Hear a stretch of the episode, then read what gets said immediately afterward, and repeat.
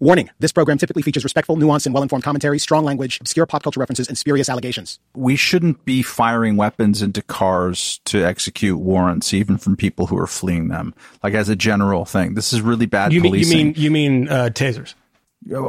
Firing weapons, yes. Well, but she thought she Ta- had a taser. taser. Yeah. Taser yeah. is a weapon. Yeah. We shouldn't be firing weapons We don't into fire cars. a taser. That's why I was wondering what you're nah, talking about. You, you shouldn't pull the fucking trigger, you pedantic cunts, on a weapon. Why are you such an into... asshole right now, Matt? Can I ask that question? Is there a reason because that you're, you're an asshole? Because you're fucking busting my balls. I'm not busting like, your like balls. I'm trying to figure out you how stupid you are about this. Pulling the trigger on a Good fucking God. weapon, asshole. We know of new methods of attack.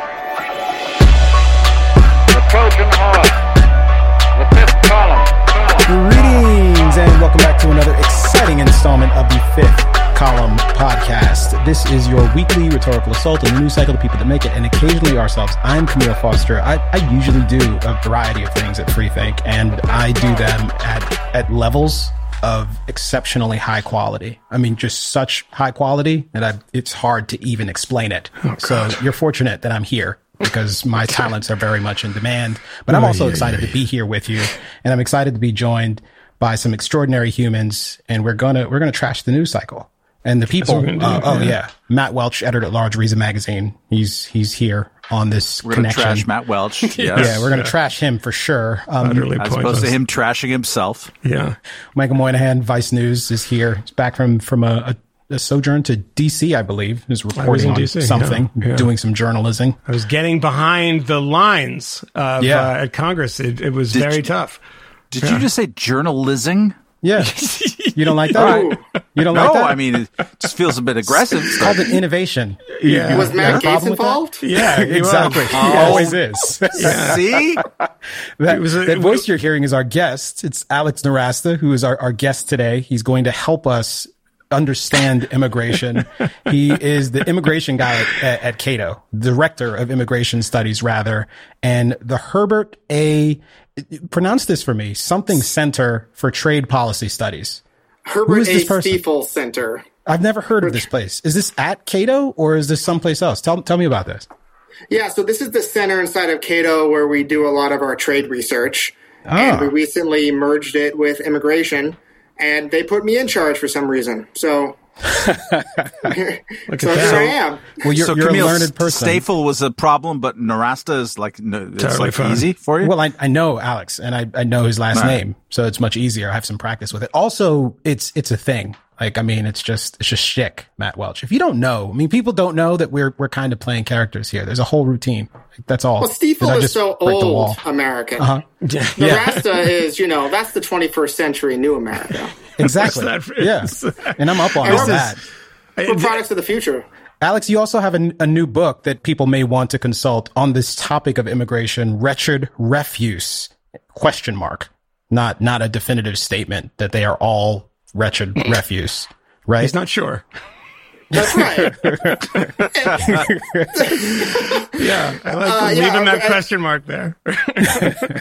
And it's about the political economy of immigration and institutions. So it tries to answer the question of whether immigrants destroy things that libertarians care about, like economic freedom, political liberty, sort of uh, liberal cultural norms in the places where they settle. So this, it tries to answer... Yeah. Yeah, what I think is the most potentially powerful criticism of a freer immigration system, which is that it would undermine those things. And our answer is it doesn't. And yeah. in many cases, it improves it. So why be against it, libertarian? well, I want to, well, I want to unpack all of this. And, and fortunate, unfortunately for you, most of the country is not libertarian.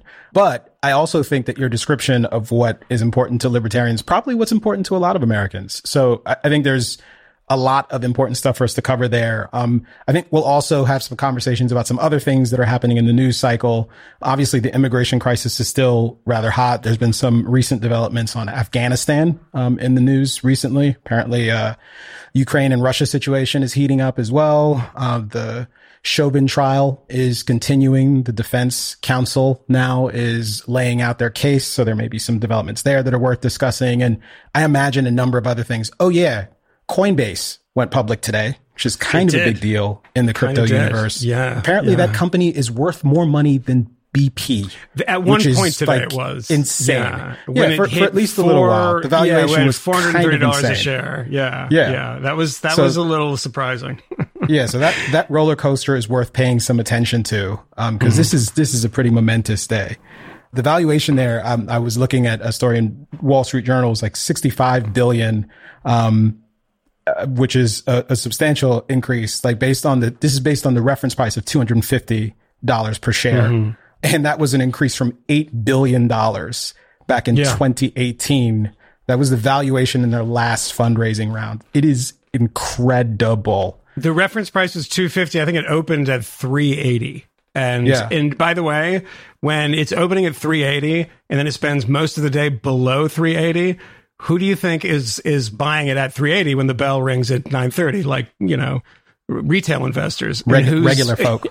Yeah. And who's who's driving it down to three twenty, three ten? Institutional investors. So yeah, everyone got screwed today except for the big guys. So yeah, so some important things to discuss there, um, and and a and a number of other things I think that are probably worth devoting some attention to. But, gentlemen, I, I think maybe we start with the immigration stuff since we we do have an expert with us. And Alex, I, I reached out to you because you know this has obviously been a, a topic that people have been discussing um, intensely, really since the the beginning of the Biden administration, but obviously for some time before that, and I've personally like had a great deal of angst about the issue, not only because of the border crisis, but because as someone who is very much a thoroughgoing libertarian, I am also like roundly in favor of open borders.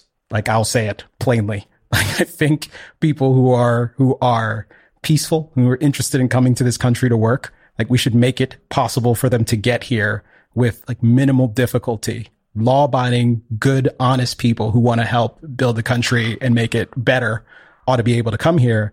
But most people don't necessarily share that perspective for a variety of reasons. And navigating all of that is really important. But there are also some objections, I think, as you indicated, that even people who are inclined towards libertarian ideals may raise with this. And then we've got this other complicated situation on the southern border that has been unfolding since like what, twenty seventeen, twenty eighteen, with these sort of waves of migrants uh, that have been coming.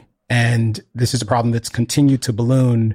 I wonder if you could just kind of give us some context to start this conversation out. Like where, where do things stand and how the hell did we get here? So I'd even go back to two thousand fourteen. Okay, uh, that's when the really first big crisis of like unaccompanied children started to arrive at the border in big numbers. And what happened there was because the Mexican government liberalized its laws so people from Central America could come up a lot easier. They took the train called the Beast. Uh, that's the nickname of it, the Bestia, coming up to the border. And under American laws, unaccompanied alien children can be allowed in, and then they're connected with sponsors once they're here in the U S. Oftentimes they're family members who are frequently illegal immigrants too, but oftentimes like foster care. And then that was caught when the Mexicans sort of cracked down on people taking the train. And then in two thousand eighteen, two thousand nineteen, it happened again. Illegal immigrants were coming up uh, using uh, smugglers and buses primarily, chartering whole buses from Central America up to the border, and then the Mexican government cracked down on that after Trump threatened them significantly to do so. And then recently, what we are seeing is um, since basically April two thousand twenty, it's been a building level of people coming across the border, about one-third of them Mexicans, about thirty-six percent Mexicans, but also a lot of unaccompanied children, family units, but the most of them single adults, trying to come in, some of them flying up by airplane from Central America, which is like a new development in the whole smuggling route issue. And the same problem with American laws, which is we allow kids in, but under current rules put in place by Trump, we force basically everyone else to cross the border immediately. So it's a really perverse incentive where we've basically told families, oh yeah, your kids can come in if they're alone, but if they come in with the family, we push most of them across the border back. So the only way to get your kid in is to separate them, and then you try to sneak in illegally and then hook up with them later. So it's this real, like, complicated, messy situation, basically as a result of the fact that there's really no legal way for these people to come here in the first place. Can you talk a little bit about the change in the asylum processing under Trump and even the legality of it, because I think it was a bit contested. From what I understand, you could knock on the door and say, I'm uh, applying for asylum because I'm persecuted at home. There's some terrible thing happening at home. And you would be able to knock on the door. They'd open the door, and then they'd like, sort of put you in that room over there. Um, correct me where I'm wrong. But the Trump change was that, oh, sorry, doors closed. You got to like go that way now. And that hadn't been done before. And this sort of like changed the the flow and the pressures and the bubbles. And, yeah, and that's maybe right. can I can I complicate this task for you? Just as you're as you're doing Do that. Do I have a choice? Think, maybe. You could tell me that this is too hard, in which case don't try to make this turn. I think Matt's question is great. I'm wondering if as you're answering the question about Trump's changes, you could kind of lay out what you mean when you say there is no process for these people to come in here, because it's something that we've said a number of times, that the whole immigration system is kind of busted. Maybe you could give us a sense of what the shape of that thing looks like and how the Trump administration changed it, because someone might say, well, they they why didn't wouldn't they fix whatever the hell is wrong? Um, but what is their idea of fixing it, and what are they trying to accomplish? Yeah, so I'll start with that and then go to Matt's issue. Um, There are basically two ways to come to the U S. One is, you know, if you're a migrant, one is on a green card, which would allow you to stay permanently and eventually become a citizen. The other way is on this temporary guest worker visa program, where you work for less than a year, you go back and you go back to your home country, then you can come back again. There's basically no green cards for unskilled workers to come to the United States. It doesn't really exist. There are a few thousand here and there, but it's basically there's no way to do it. That leaves these temporary guest worker visas. And the ways that these works is it's basically just for Mexicans. The way that they're designed, the way that they're run, basically only Mexicans can get these temporary visas to work in the United States. So that means Central Americans who are showing up at the border in enormous numbers have basically no way to come into this country legally. Now, the thing that they found, and this is transferring, transitioning to Matt's question, is one of the ways they get in is through asylum. So the way that it used to work is you knock on the door, say, I have a well-founded fear of persecution if you send me back to my home country. The U S would let you in. They'd hear your case. In the meantime, you could work. Now, what happened is all these people from Central America who are paying ten thousand dollars, twenty thousand dollars, thirty thousand dollars, and from around the world paying more to come to the U S border, they wanted a guarantee from smugglers. They're like, why am I going to pay you as much money as I could make in twenty years in my home country if there's no guarantee to get in? So the smugglers figured out, you ask for asylum, you can get in, and then you can disappear inside the United States. So once they figured that out, all of a sudden the smuggler route sort of exploded as a way to try to knock and get in. And Trump's sort of, you know, figuring out that a lot of these asylum cases, not all, but a lot of them are sort of fraudulent, a way to get into the U S first, illegally, to, to disappear, um, sort of shut that down in two thousand eighteen, two thousand nineteen, said, like, you can't knock on the door anymore to come in, in violation of the statute as it's written. But, you know, Trump does lots of things on immigration. Every president does. Nobody stops him. So what happened was there's another provision of immigration law that says if you ask for asylum on U S soil, no matter how you got here, then they have to hear your claim. So the unanticipated consequence of Trump closing the asylum door was that people just came in illegally, asked for asylum that way. Hmm. They still got in.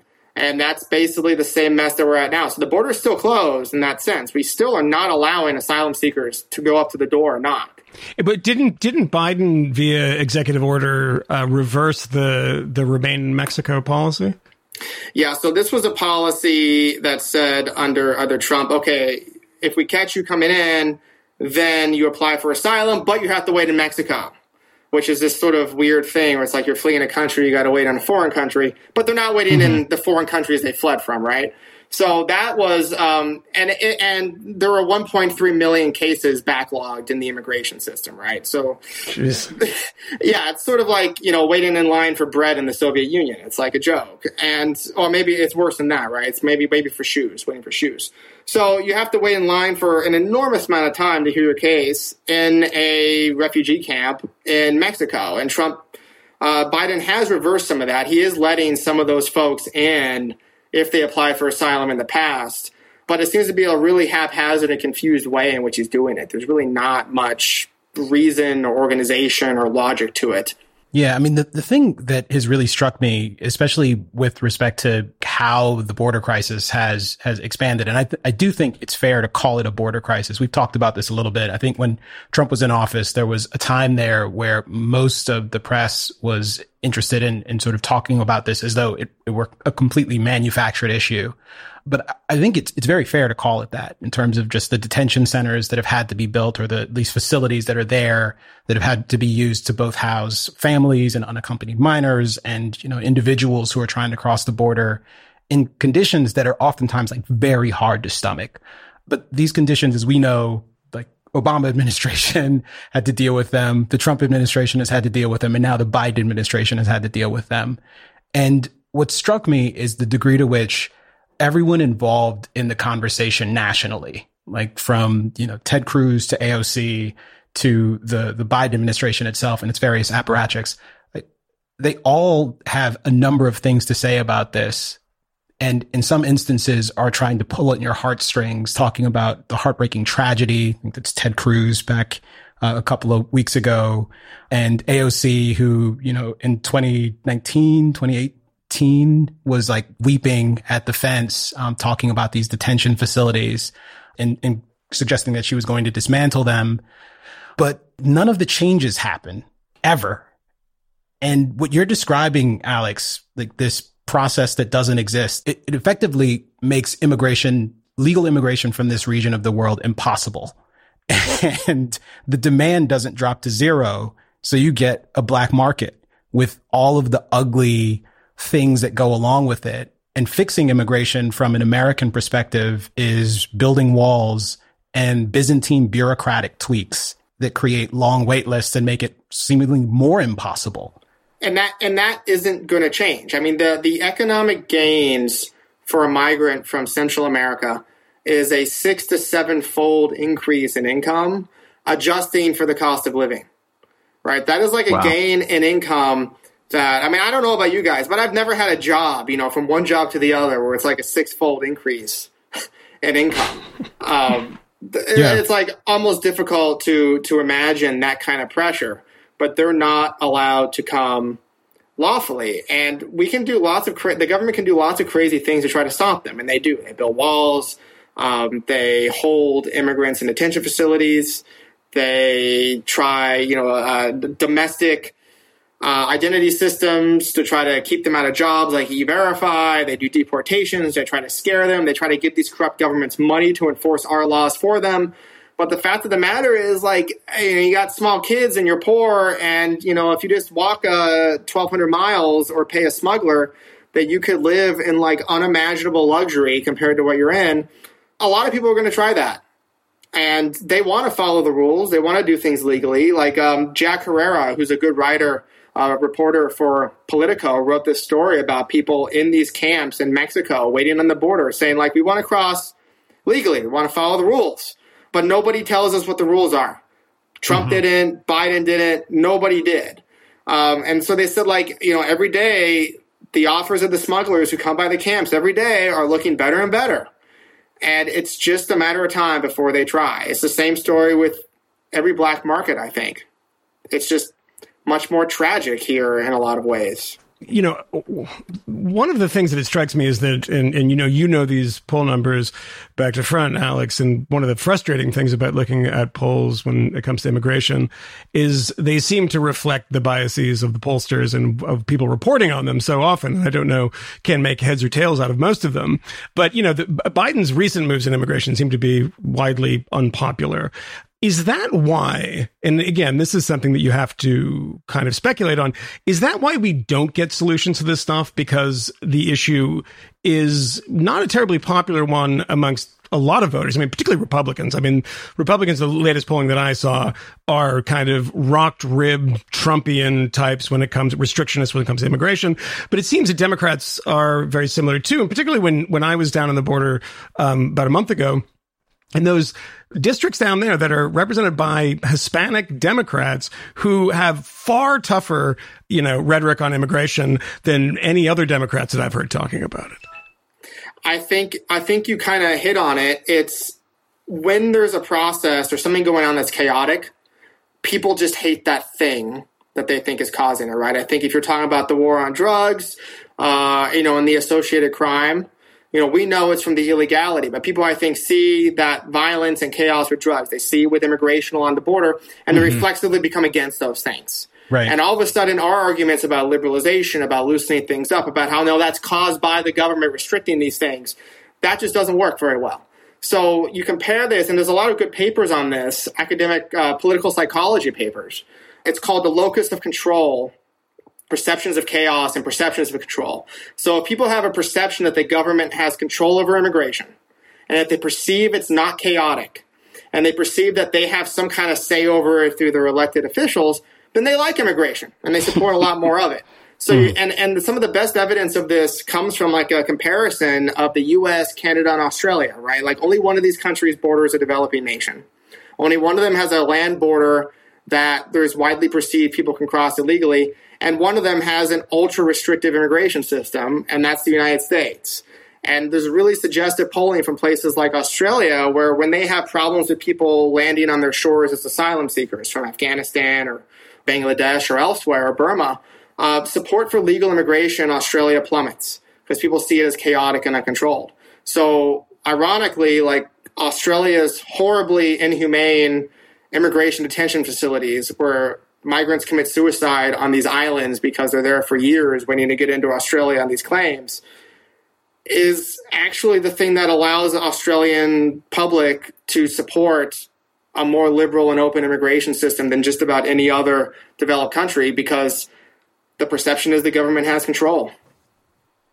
Hmm. So I think so I think that's what you hit on, right? Like you have these Hispanic congressmen down the border, right? And and there are people running through their backyards and the backyards of their neighbors are like, we can't have this. This is literally what everyone said to me. And most of the people that I spoke yeah. to, I mean, I didn't speak to, I was in Starr County where there are no white people. It actually is the lowest percentage of white people in the country. It's ninety-seven percent Hispanic. And that was the language used by everyone, particularly the backyard, running through the backyard. I don't want to go out and see, you know, a bunch of people coming through my backyard every day. Yeah. And it, you know, complicates the very, very simple narrative that we have, you know, in the media and way away from the border, that there's kind of a uniform idea amongst quote unquote Hispanics who are very, mm. you know, vast, disparate Uh, group of people with different opinions, and everyone there was like, "No, no, no, we can't, we can't have this." We how long the, the swing to, towards Trump was very uh, easily explained. I mean, of course, he didn't win Starr County, but and it's it's you know eighteen, nineteen thousand people voted there, but it was a much narrower victory for the Democrat this time around. How long ago were you there again, Moynihan? And could you give folks some context for for why you were there?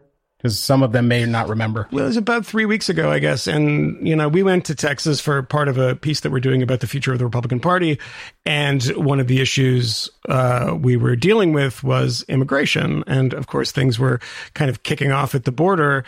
And we went down there and we saw what we kind of expected to see, which was, you know, exhausted Border Patrol.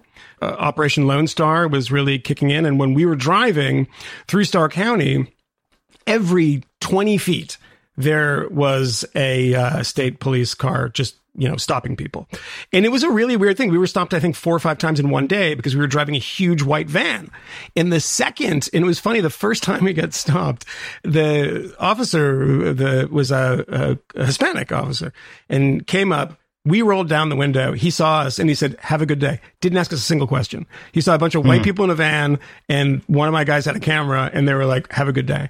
And it was, it was like, you know, they were ramping it up in a very, very aggressive way. And it was right at the sort of middle of this when people, uh, in a very partisan way, Republicans were kind of overcooking a lot of things. Then Democrats were saying, "Can you believe this hideous language they're using of a crisis? It's not a crisis." And I was sitting there going, well, I don't know what this is. And I don't want to get into a, a debate about sort of definitional debate, but it seems pretty bad. And most of the people that I spoke to, I mean, almost without exception, were were of the, of the mind that, you know, nothing specific. Specific, but something must be done. This is very bad. And a lot of people were pointing out that there were people, like one woman told me that uh, her husband, who is a Mexican immigrant, they own a shop, and he came out, this is in Starr County, and there were two people there. One of them handed a telephone to him, and he started speaking Spanish to them, and they were just like, "What?" And gave him a, a, a telephone, and they were from, I think, from Bangladesh. uh, coming via the the border. Now, obviously, Alex can tell us about this. It seems like, you know, there were two uh, people that were on no-fly lists that were stopped recently, and people have been on heavy breathing about that. But there are people from other places, too, particularly Cubans, which I find pretty interesting that, you know, at the end of wet foot, dry foot policy, they're coming up through Mexico.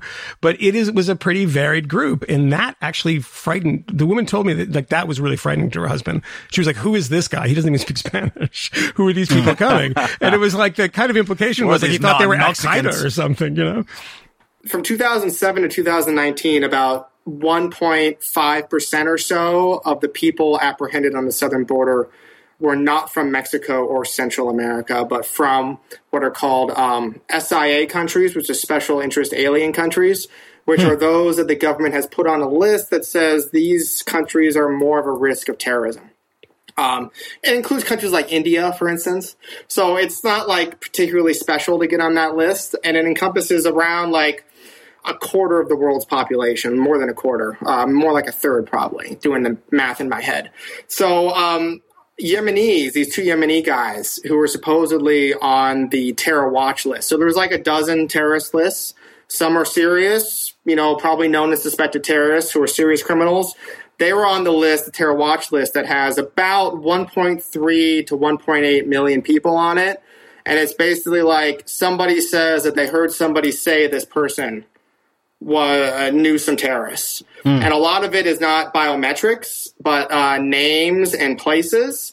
Now, I don't know if you know much about like the Muslim world, but every other person is named Muhammad. Mm. And, um, like, you know, every other man anyway, like I, I've done, I've done these lists of terrorists, right? And there are people that's like Muhammad, Ali Muhammad, Muhammad, Muhammad, mm. Muhammad, Muhammad, Muhammad was one of them actually. Um, is that actually so, true? That was actually, yeah. a, a, really? Triple Muhammad. Oh my God, that yeah, guy a, loves the Prophet so much. I, I, I think I know that guy, actually. Yeah, I, I don't think they were spelled three different ways. But, yeah.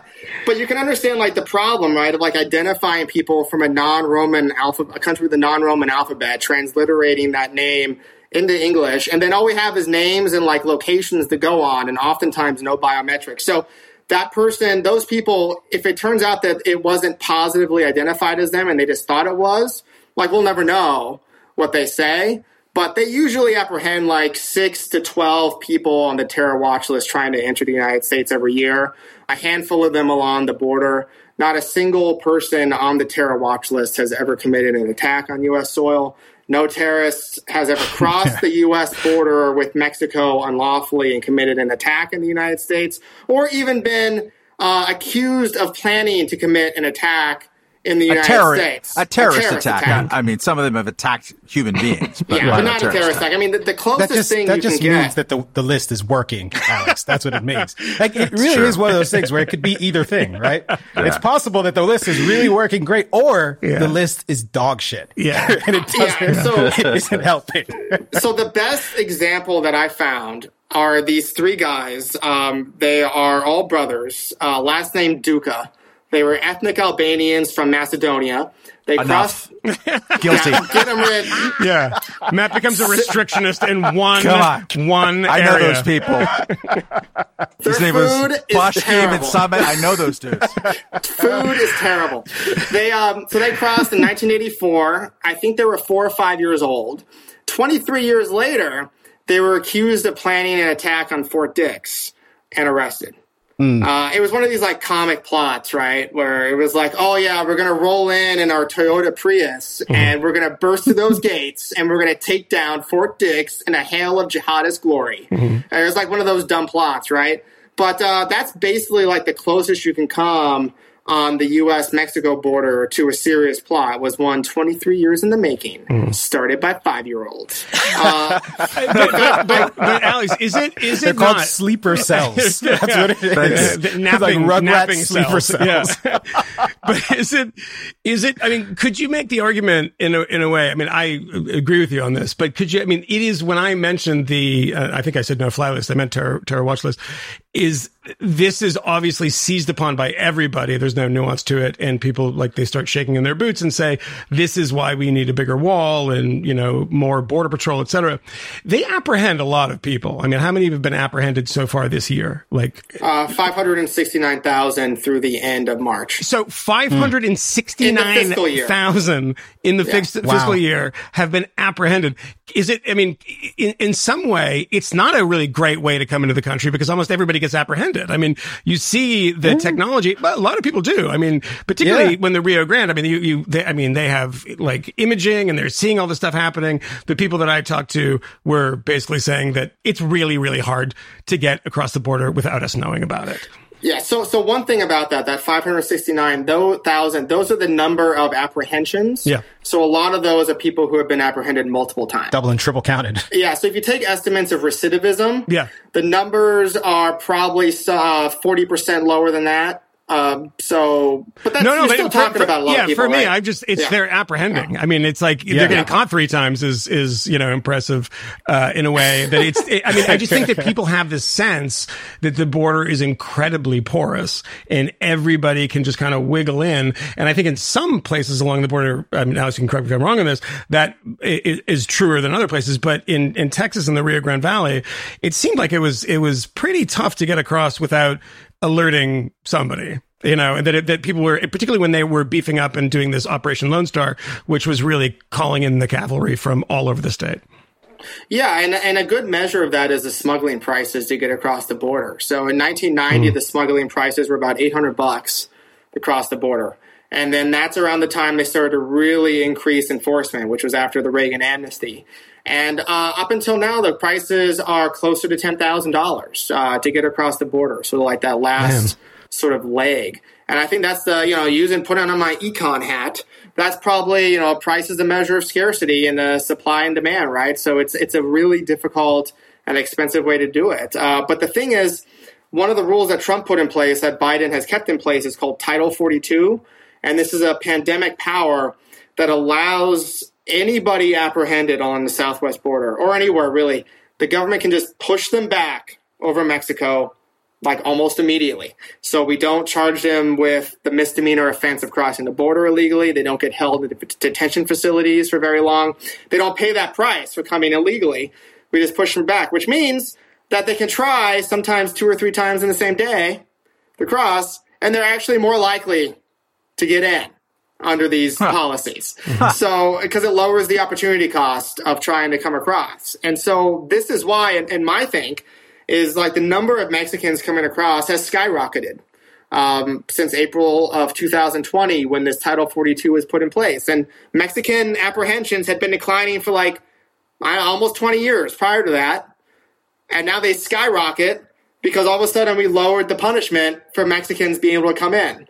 Uh, illegally. And, you know, the libertarian in me is like, oh, well, it's a victimless crime, an offense, so, you know, that's probably a good thing. But then the bad side is it creates a whole ton of chaos and craziness on the border where people are, uh, you know, crossing the desert and being abused by smugglers and the government in all different types of ways. So it's it's really a disaster.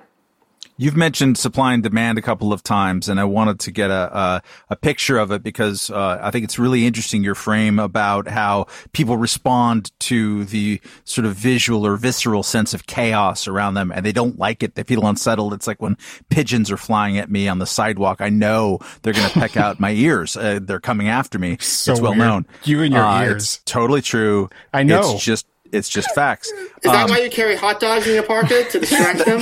Thank you for understanding my pain. Um, but uh, can you give us a global sense? Because there's so many things that people uh, commonly say and think about immigration that just are not true, um, uh, about, you know, the level of criminality or the level of sucking off the welfare teat and this and that. But can you just give us a global sense, uh, or like correct me where I am wrong? Generally speaking, last five, ten years, about a million people come a year. about one hundred thousand of them are refugees. Um, and that those numbers are kind of were similar or the same throughout the uh, uh, Trump administration, except the one hundred thousand went to ten thousand or, t- or twenty thousand uh, because you really squeezed down the refugees and uh, process by which is still going on in the Biden administration. Now, he hasn't changed that as far as I know, but also that some of the the Trumpian effect on legal immigration only went into place in the last year or so of his presidency and will perhaps live much longer. So like the, the Trumpian effects we will see under Biden, it, or like explain how that might happen with those numbers and correct them where they're wrong. Yeah, so I think the, the general sense and numbers you said were correct. I mean, Trump really didn't have much of an effect on the number of legal immigrants coming in until March twenty twenty. Now, there were some... Amazing. Yeah, it, it is it is truly amazing, right? So so some student visas went down. That happened. Um, the number of refugees coming in went down. Number of asylum seekers went down. But the number of all these other visas, H two A visa for temporary agricultural workers continue to go up. H two B hmm. visa for non-agricultural temporary workers continue to go up. These things continue to climb. Uh, but what happened was the pandemic, uh, well, a couple of things happened. One, this horrible Supreme Court decision called Trump v. Hawaii in two thousand eighteen, which was a Supreme Court decision about Trump's Muslim ban on terrorists.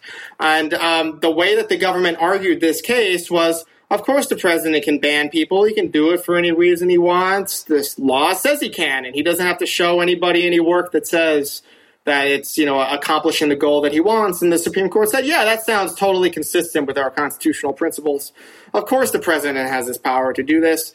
And so at the time, my colleague David Beer and I were saying, well, there's no limiting principle here. The president can just stop whatever he wants, whenever he wants. And that is exactly what he did in March and April of two thousand twenty. In response, and this is what he said, in response to the economic devastation caused by the pandemic, he's going to stop issuing green cards to people abroad and hmm. stop issuing visas to people abroad, with the exception of some agricultural workers from Mexico. So what you saw in um, sort of that last half of uh, two thousand twenty compared to the last half of two thousand sixteen was a ninety-one percent decline in the numbers of green cards issued to people abroad and a ninety-three percent decline in the number of temporary visas issued to people abroad. There has never been a decline that rapid and that vast at any point in U S history that quickly. I mean, not in the nineteen twenties when they passed the anti-immigration laws, not in the Great Depression, not in World War One or World War Two have we seen a decline as fast and across the board as we saw there. And the thing is, like, if COVID didn't happen, you know, the tr- Trump would be like a temporary blip on immigration and these numbers. But COVID gave him basically the excuse to end legal immigration to the United States. And the problem is restarting it. Biden has started the process of restarting it. But the thing that needs to happen is the embassies overseas need to reopen to start processing the first stage of these visas. And they were all shut down. A lot of these people fired. The contractors let go. They need to find these people and rehire them to start the process of admitting these people. So even though Biden restarted it, it could be months to years before we start admitting uh, a lot of these folks on green cards and other visas from abroad. I mean, it's it's really a disaster. There are two categories of critiques of the kind of liberal immigration policy perspective uh, that I, I think it's important that we tangle with, because they've both been alluded to. And certainly the, the last Uh, response that you just gave, Alex, invokes one of them, which is just this bias against low-skilled immigration that is baked into our immigration policy. And that I think is pretty widespread with respect to both conservatives and rank-and-file Democrats. It may not be kind of in the national policy, but it is certainly true in many respects that most people believe that low-skilled immigration to this country at certain levels is going to be a destructive force, and it's going to somehow be a sap on the U S economy. And it's even true that some really thoughtful libertarians, people like Milton Friedman, who I'm very fond of, have had some skepticism about low-skilled immigration in the context of a welfare state. Um, and perhaps even in the context of the kind of country that we have, which I don't think it's fair to describe it as a welfare state, But it is certainly the case that there are a number of entitlements and transfers that take place. And there are significant questions. And I think there is both kind of a, a sensibleness to how people arrive at this conclusion and perhaps a reality where we can at least look at the data that we have already to get some sense as to whether or not this is a legitimate concern in terms of people coming into the country illegally and or, or even legally and like just kind of living off of the, the teat of the state. Is that a concern? And, and I'll tease the second thing, which is Tucker Carlson has fairly recently uh, said some rather controversial things um, about uh, replacement. And I didn't say replacement theory, but about replacement, which had been interpreted in a particular way. But he's suggested that people who want sort of a more liberal immigration policy, and I'm using liberal to suggest more, like generous, not liberal as in the liberal politics, uh, policy, are pursuing a, a policy to empower Democrats through demographic change. And I think it's important to address both of those things. So I'm I'm throwing that out there. Alex, I, I'll give you a first crack at it, but I imagine there are many thoughts on this in general. So on the Will, Milton Friedman point, everybody remembers that first part of that quote, right, where he mm-hmm. says you can't have open borders in a welfare state. They don't remember the second part where he says, and that's why I support illegal immigration, because they don't have access to welfare. So, like, you know, the, the Heritage Foundation wrote this piece critical of some work that I did some years ago. They led with that Milton Friedman quote, and my response is, why don't you include the second part, Heritage? Is there something you don't like about illegal immigration? Uh, so, I mean, that's the, that's the point there. But when we take a look at, like, per capita welfare use of all benefits, entitlement benefits, as well as means-tested welfare benefits, immigrants on a per capita basis use twenty-one percent fewer benefits than native-born Americans as a dollar value. Um, Does that include schools and emergency room healthcare? No, it includes – no, it doesn't. It includes emergency Medicaid, which counts for a lot of the hospital usage but not all of it. So okay. This is just like the entitlement system. Now, when you take a look at the schools – Uh, that's a little bit different, uh, sort of nut to crack. Uh, part of it is that kids who are, you know, English second language cost about twice as much or so to teach until they learn English. Hmm. Um, and that is a higher cost. Of course, the whole point of education, I guess, I uh, get the theory anyway. Um, if I can remember right from school, me not think so good, but I think the, uh, the theory is that uh, you're supposed to educate them and, uh, then they uh, will have higher earning potential later in life and pay enough taxes to, you know, hopefully, you know, pay, you know, make up for that. So, you know, the public education system's a mess. But when you take a look at sort of the entire fiscal effects, and these have been estimated by numerous groups, uh, academic papers, National Academy of Sciences, others, the general finding is that immigrants basically pay their way and that there are small errors on different sides. Sometimes it's a little positive, sometimes it's a little negative, but it's really not that much. Um, for the country, not necessarily for this little town in Texas yeah. or on the California border. Yeah. So, you know, uh, San Diego County um, in California might have a very negative impact. Uh, but Texas, I mean, the Texas Comptroller of the currency, um, or the Texas, sorry, the Texas Comptroller, they don't have a currency, but their Texas Comptroller not has yet, this, not yet. Well, you know, we can hope. Uh, and, I bet Alan they, West has his own currency. Oh, Albucks.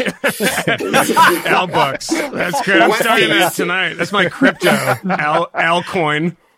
I'll go I'll go public at ten billion. But uh, what what they've looked at is because Texas doesn't have a progressive income tax to fund itself, it basically gets funded off of um, sales taxes, excise taxes of various kind, user fees, and property tax. Nobody, it, it's basically like a flat tax or slightly regressive tax system. So poorer immigrants actually end up paying a lot. So the Texas Comptroller estimates that illegal immigrants increase the budget surplus in Texas by around half a billion dollars a year. Hmm. Um, well, meanwhile, in California, they do probably draw down more benefits than they pay, but that's partly because California's tax system relies almost entirely on high progressive income taxes and capital gains taxes that overwhelmingly tax the wealthier and more productive people, of which, you know, illegal immigrants are, are not. so there's some, you know, there's some truth to some of the welfare stuff, and it could be really bad if the welfare state policies were changed. But, you know, illegal immigrants don't have access to most means-tested welfare programs when they come in. Most legal immigrants don't have access to those things legally. And the types of people who decide to come in aren't coming here so that they can, you know, live on food stamps. Uh, they're coming here to make a lot of money so that they can send home, you know, to their folks, and because they're, you know, they're more ambitious. I mean, that's exactly what I noticed in doing a, a couple, three or four um, pieces uh, reporting on immigration in Europe, particularly after after the crisis in two thousand fifteen, was that when you talk to the average person about immigration, they know, because Europe is a kind of different political culture, that one doesn't come out swinging against immigrants. You just don't say it. You always, always talk about healthcare. Every single person I talked to said, you know, the hospitals in Vienna, and this was the same thing in Sweden, they're saying they're clogging up the system. And, you know, it's obviously very different in Europe, where access to that stuff is obviously far more generous and far easier for um, people who are not documented to make use of. To Camille's point, Camille made a, made a, a point about uh, Democrats and how Democrats feel about this stuff. I think there's been a shift in this, and I wanted to get your opinion on this, Alex. I mean, in the past, you had somebody like Bernie Sanders who would be sort of broadly opposed to illegal immigration because it depresses working class wages, was what he says. And now, as the kind of political winds have shifted, and there's a lot more about identity and about race, mm. and of course, uh, A O C saying that uh, illegal immig- immigration, people would talk about it as an invasion. Somebody actually, uh, two people said that to me, both were Mexican-American, is ha- is a white supremacist idea. This was like literally two or three weeks ago. And so it's, it's, it has that kind of tinge of, of talking in the, in the way that one talks these days about that kind of, you know, culture war stuff, whereas the class stuff seems to have been subsumed by this now. So my question in ways, I, you know, I remember, I think it was, was it George Borjas was the guy at uh, Harvard, the uh, immigration economist, cited kind of erroneously cited by Trump and cited by people on both sides. And I seem to recall that his argument is somewhere in the middle, that, you know, immigration can be a net positive uh, for the country economically, but it does have a downward effect on wages in certain communities. Is it one or the other? I mean, I know I hear both sides of this. Everybody has a friggin' study to cite, and I'm not as, as smart as you are, Alex, and I can't disaggregate which ones are accurate, which ones aren't. But is it true in any sense that working class wages are depressed by more illegal immigration? So I'll go with the Borjas study that you mentioned uh, as sort of my baseline. What Borjas found was that immigration from nineteen ninety to two thousand ten lowered the relative wages of American high school dropouts by about one point seven percent. Now, by lower the relative wages, which is the only way these regressions in his model work, what it means is those wages are one point seven percent lower compared to other Americans by other education levels. So it's not an absolute decline in wages that immigrants have done, but they've caused the wages for high school dropout Americans to grow more slowly, and the wages for other groups of Americans by education to grow a little bit faster. So even he doesn't find an actual decline in wages. What he finds is sort of this relative decline, which gets lost, of course, in the media debate over this stuff, because econometrics is, you know, gruelingly difficult and boring as hell. So, like, that's that, that's basically what he finds. So there's no sense that is reported by, by Borjas or others in which immigration lowers directly the wages of, like, large groups of Americans. Now, there are some, there's a lot of good evidence. I would say, like, meatpacking plants and janitors. So you can look, like, by occupation, the wages of these groups, like, have almost undoubtedly declined, and they declined in real terms due to immigration. So, like, wages for meatpacking plant workers are down about fifty percent in real terms from what they were wow. in nineteen eighty. And yeah, it kind of blew me away when I found that. Uh, and that's almost guaranteed to be due to immigration. Yeah. But Borjas does mention in the piece that he actually wrote about this around the time that Trump was using his stuff, he did actually use an example of a place, I can't, somewhere in the South, I think, which is a meatpacking plant raided by immigration. seventy-five percent of its employees were all of a sudden disappeared. They reposted those jobs at higher wages. And that was an example, like a sort of micro example that he said, you know, these things can happen. And, uh, you know, it's funny that you say that because it was the, the example he used was meatpacking. shocking. And and the funny thing is, somebody actually followed up on that like six months later, and it was all illegal immigrants again working there, right? So it's like mm. you, you can try to – it's sort of like the war on drugs logic, right? Like Absolutely. If the government yeah. gets really smart about it and actually uncovers a lot of drugs, well, the price goes up. And then all of a sudden cartels have more of an incentive to innovate uh, because the price is up. And this is the same thing with sort of immigrants in, in, in the labor market like this. So but mm-hmm. but even and, but even Borjas will admit, and he doesn't shy away from it, is that immigration does overall increase the wages mm-hmm. of native-born American workers um, and increases them for some more than others, undoubtedly. But the the people who actually are hurt the most by new immigrants are immigrants who came in in the past, who are now competing with them because they're the most similar. So when you take a look at those, like the relative wage declines are so large. They're like sometimes seven, eight, nine percent. And some people have looked at the real wages, and there a lot of times they're basically flat over long periods of time because the new immigrants who are the most are the most similar to the older immigrants, right, in terms of where they live, their skills, their experiences, et cetera. Uh, those are also the people who are most pro-immigration. So mm-hmm. going back to Camille's point about, uh, you know, politics and how immigrants vote, you know, taking a look at the General Social Survey, which is the largest biennial survey in the United States, and it asks about political opinions and everything.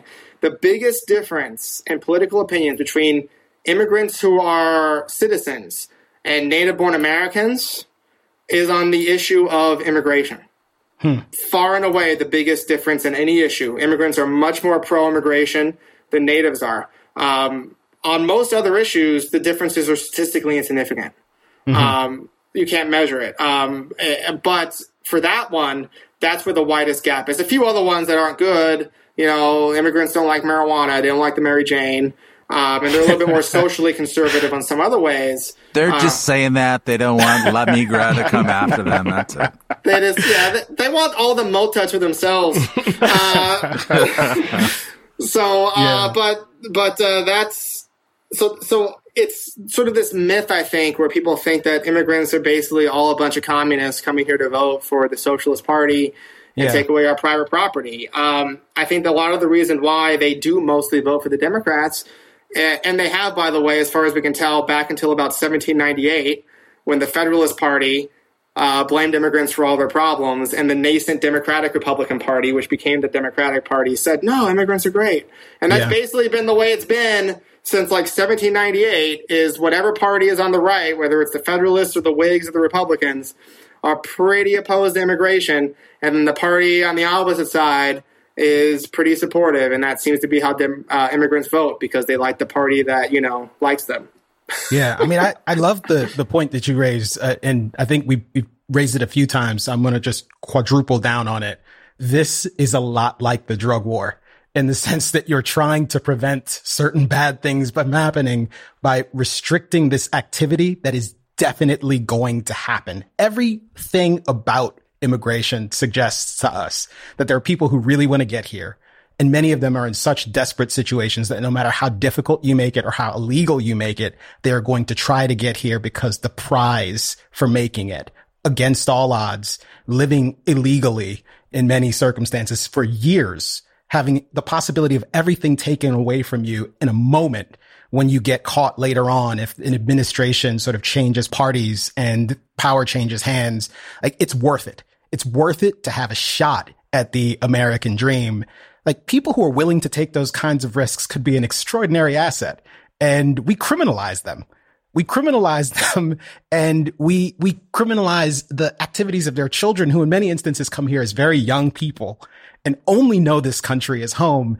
And then we do crazy shit, like try to send them home after having educated them, or quote unquote it, yeah. home, quote unquote home. But another thing that's related is the point that you were making just, just a moment ago, which is effectively a response to Tucker Carlson's argument about replacement.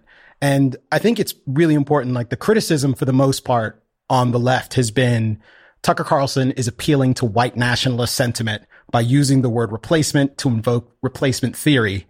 And replacement theory is an obvious white supremacist, is a white supremacist narrative about how, you know, these outsiders will come in and change the composition of our country and destroy it from within. That's one interpretation. Maybe that's true.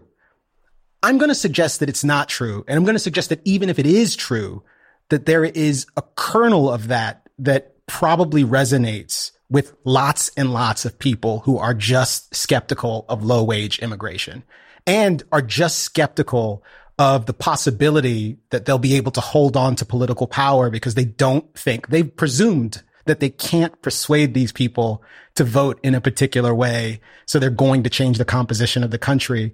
And it seems to me that like neither one of these things is absolutely true, but presuming that the latter is true about the political affiliation of these people, the political loyalties that are likely to emerge.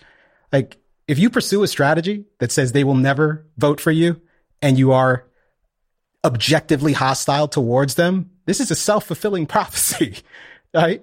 Like it is entirely likely that you're going to lose these people. And as a result, like, yeah, maybe things will change in a way that is adverse or at least that is inconsistent with your goals. But I just don't think it's true that immigrants are likely to come here and are going to want to recreate the kind of countries that they are in many instances leaving. I know lots and lots of immigrants who are skeptical of strongmen and totalitarian countries and collectivism broadly. They're some of the staunchest supporters for the kind of country that I want to live in, one that like values like freedom and free trade and individual autonomy and all of the other shit that is so important that Americans have, quite frankly, in many instances grown increasingly skeptical of. So I want those people yeah. to come here, goddammit. Shut up, Tucker. And I think Tucker and these folks are talking out of two sides of their mouths, right? You know, on one hand, they take a look at the twenty twenty election and say, all these working class Hispanics, mm-hmm. we're going to build our wonderful conservative Labor Party uh-huh. uh, because they love us. Also, they'll never vote for us and turn us into a socialist hellhole. And it's like, okay, well, which one is it, dude? Like, and and like about the self-fulfilling prophecy, right? Like, I'm from California. I was young at the time, but I remember Prop one eighty-seven. Uh, mm-hmm. Prior to that, Hispanics in the state voted about fifty-fifty on statewide gubernatorial elections, you know, fifty percent Republican, fifty percent Democratic. Since then, it's been like seventy thirty, eighty twenty, because Pete Wilson and his infinite genius decided, hey, this demographic's growing the most. I think we should pick on them. And, uh, you know, the rest is, uh, you know, it's a little bit more complicated than that. That that's basically like the big um, result from that. And, you know, on this replacement theory stuff, like, I don't know. I've been on Tucker's show like a half dozen times. I, you know, I can't read the guy's heart, right? But I know I don't talk about population growth and immigration and how the country's getting older and we need to replace workers who are leaving the workforce. Like, I don't talk about that because I think once you trigger these sort of feelings about replacing people who are getting older with new foreign people, people get some some voters get just like some weird reactions and emotions that I just try to avoid. How, but mm-hmm. how much is uh, that? Yeah, how much is that driving this? Because we talk a lot about economic stuff because we're all huge fucking nerds. But when I, you know, you talk to a lot of people, and the cultural stuff is kind of important. You know, the type of people who say, "I can't believe I have to press one for English on on the telephone," and and mm-hmm. you know, it's going to mm-hmm. be taken over by people speaking Spanish. Um, And what, the question I wanted to ask you about this, is there any time, and again, this is a personal opinion thing, it's not really a policy thing, but is there any time when that argument makes sense or is not racist or, you know, nationalist or sort of poisonous in any way? And the, and the reason I ask that is because I have heard people who are deeply sensible make that in Europe. Not in the United States, because, I mean, we all know the studies that people in the United States, children of immigrants, you know, become part of the culture faster than anyone could possibly imagine. They basically don't even speak the languages they came speaking after two generations, right? And in Europe, obviously, we have something rather different, where the culture is very, very different and is very, very sealed off, particularly, you know, in a place like Sweden, where I lived, been very ghettoized. There's not a lot of interaction between cultures. The fact that, you know, mosques are going up everywhere, people get very, very uh, scared of. The Swiss voting against minarets, which is like basically a way of saying you cannot build your religious institutions in our country. And it's a different kind of vibe there, obviously, for obvious reason, yeah. reasons. And it does feel materially different. When you walk through neighborhoods in, uh, what is it, Brownsville in Texas on the border, it just feels like places I've been half my life. People might not speak English very well. It it's works. very hard. Yeah, it works. And right? It's like interacting was kind of funny because I was like, I couldn't, I was trying to buy tacos and I was like, no, I, I was like, okay, I don't speak Spanish. But that kind of thing is like, oh, you know, it's fine. You, you go into certain places in Europe and it does feel like you've entered uh, like a place that's, you know, obviously there's these heavy breathing things about no-go zones and everything. I don't buy that, but it does feel different. And that's really a reaction that people have of saying, what is going to become of Swedish culture, for instance? And that is the replacement that they're talking about. You're replacing all of our glorious Swedish culture. And then the prime minister says there is no such thing as Swedish culture, which is actually something that he That's said. That and helpful. People Not got helpful. very, very angry. And so when I left Sweden, yeah. the far-right party, Sverigedemokraterna, had about one percent of the vote, maybe. And when mm. I went back to shoot this piece for H B O, it was, the polling was about twenty percent, making them the second biggest party in the country. And that is, it's not an economic economic thing for a lot of those people. Yeah. I don't think economics really explains any of it, frankly. Oh. Uh, maybe we should delete most of the podcast before this, or we're talking about econ.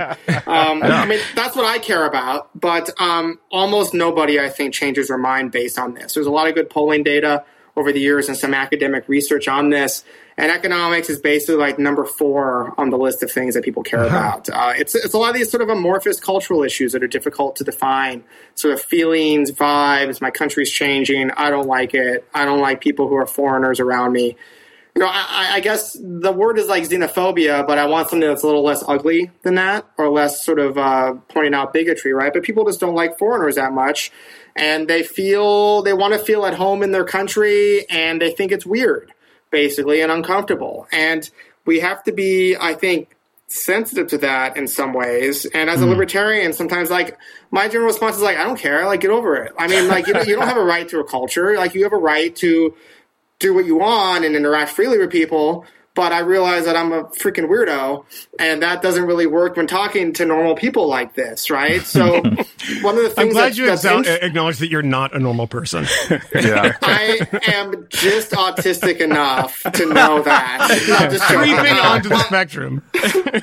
Creepy. So I, there are differences in Europe. Like, I lived in London for a year, and I have a lot of family in um, Norway, France, and England, who are all um, the descendants of uh, Iranian Muslim immigrants who went there over like multiple generations from like the seventies onward. And maybe it's like a microcosm, but these people are all like painfully French. Oh yeah, yeah, yeah. Like like annoyingly French, yeah. right? Or anno- or like annoyingly Norwegian. It, it, it might it might also like be Polish. Iranians, by the way. There's well, they're annoying yeah. generally. We, right? we have but a television like a show, way. Alex, in America. You might have heard of it, where people are like so disgustingly L A, and it has something about Iran in the title, the Shahs of this. Shahs of Sunset. Yeah, and it really has nothing to do with Iran. They're like the most L A people in the world. Sorry, Matt, it's true. It is. No, no, it's it's true, it's right? True. And so it. But, but Terangelis. Terangelis. Goodness, I haven't heard that phrase. That brings me that brings me home, baby. Um, but I, I think part of it is also, um, I think this is where welfare rules come in, where in Europe you really can live off of the welfare state in government mm. housing, segregated immediately, where you don't have to work for long periods of time. So, I mean, mm. you, and you look at Iranian immigrants, actually, who went to Sweden, Germany, the United Kingdom, Canada, and the U S, and they had all about the same levels of education. But that's like the order of like crazy large welfare state to smaller welfare state. And they do the worst to the best. So most welfare yes. in Sweden, Iranians had outcomes similar, Iranian immigrants similar to Somalis. There's, there, there's, a, like the least similar there's a Somali study that, that followed Somalis in Sweden and in the United States, and like every Somali in the United States, like, you know, owned a Fortune five hundred company after like five minutes. And in Sweden, they were all like living in government housing, being like, yeah, this is this is terrible and dark and cold. So, so, so I think that's part of it, right? Like governments in wealth in Europe, like basically pay them not to work and not to integrate. I think that's part of it, and I think another part of it is, the types of immigrants who go to a place like that are going to be a little different than the types of immigrants that come to a place like the United States. Yes. And just the culture in Europe, the native culture, is different from that of the United States, where in the U S we have this sort of, um, you know, it's not perfect, right? But we have more of a culture of um, being an American is not based on your blood or your culture or the, mm-hmm. or the border's heritage. It's not really a nation state in that sense, right? Like yeah. a lot of European countries are based on, you know, Deutschland is the land for the Deutsche, you know, and like France is land of the Franks. Like these are yeah. ethnic groups and tribes that settled there. And these are the states that created for them. And that's, and so it's just difficult. Like, what does it mean to be French is a different feeling and a different vibe than what it means to be an American. Because, like, I'm insulted. If somebody says, like, who's here, who's, like, the descendant of an immigrant recently and is like, oh, no, I don't, I'm not an American. I'm like, of course you are. Yeah. But you go to, like, my Norwegian, um, my dad's first cousin who's Norwegian, who's half Norwegian, half Iranian. She says she feels Norwegian. Norwegians correct her and say, no, you're something uh, else. Always. Yeah, yeah. They're like, no, but the, where are you really from? Actually, it does actually happen in Sweden. It's like kind of a thing that people say on Twitter here, but in Sweden, it's like literally every day. But in one final point on this, and a brief one, that I've made this point many, many times in the past, is that it's always important for Americans to remember, because we really think that we are special and that these things only happen to up, us, like racism. Everyone everywhere hates foreigners. It's this literally without a question. I mean, you can find a country and tell me that there is like people streaming across the border and they're like, this is great. You know, Venezuelans coming in. They hate it. They hate it. Switzerland has four official languages and they hate foreigners. Oh, my God. They can't stand it. How do you do that? Yeah. They're like, we're going to go join the E U. I can't even get a, get along with the, the Germans. I mean, come on. But that is true. Like everywhere you go. I mean, you know, in Asia, it's true. And, you know, I mean, particularly in Russia, I mean, people from Dagestan are not like welcomed in actual Russia, et cetera. But, you know, we do think there's a uniqueness to our xenophobia where it just seems to be that's actually kind of the baseline condition uh, uh, in the world for people coming in who are not, quote unquote, part of your culture. And, and I think the general for America, I think the general feeling is there's generally a lot less of that, probably, yeah, I yeah. think, compared to a lot of other countries, right? I think, you know, Canada, Australia, New Zealand, a lot of other countries in the Western Hemisphere, I think, do it really well, too. Yeah.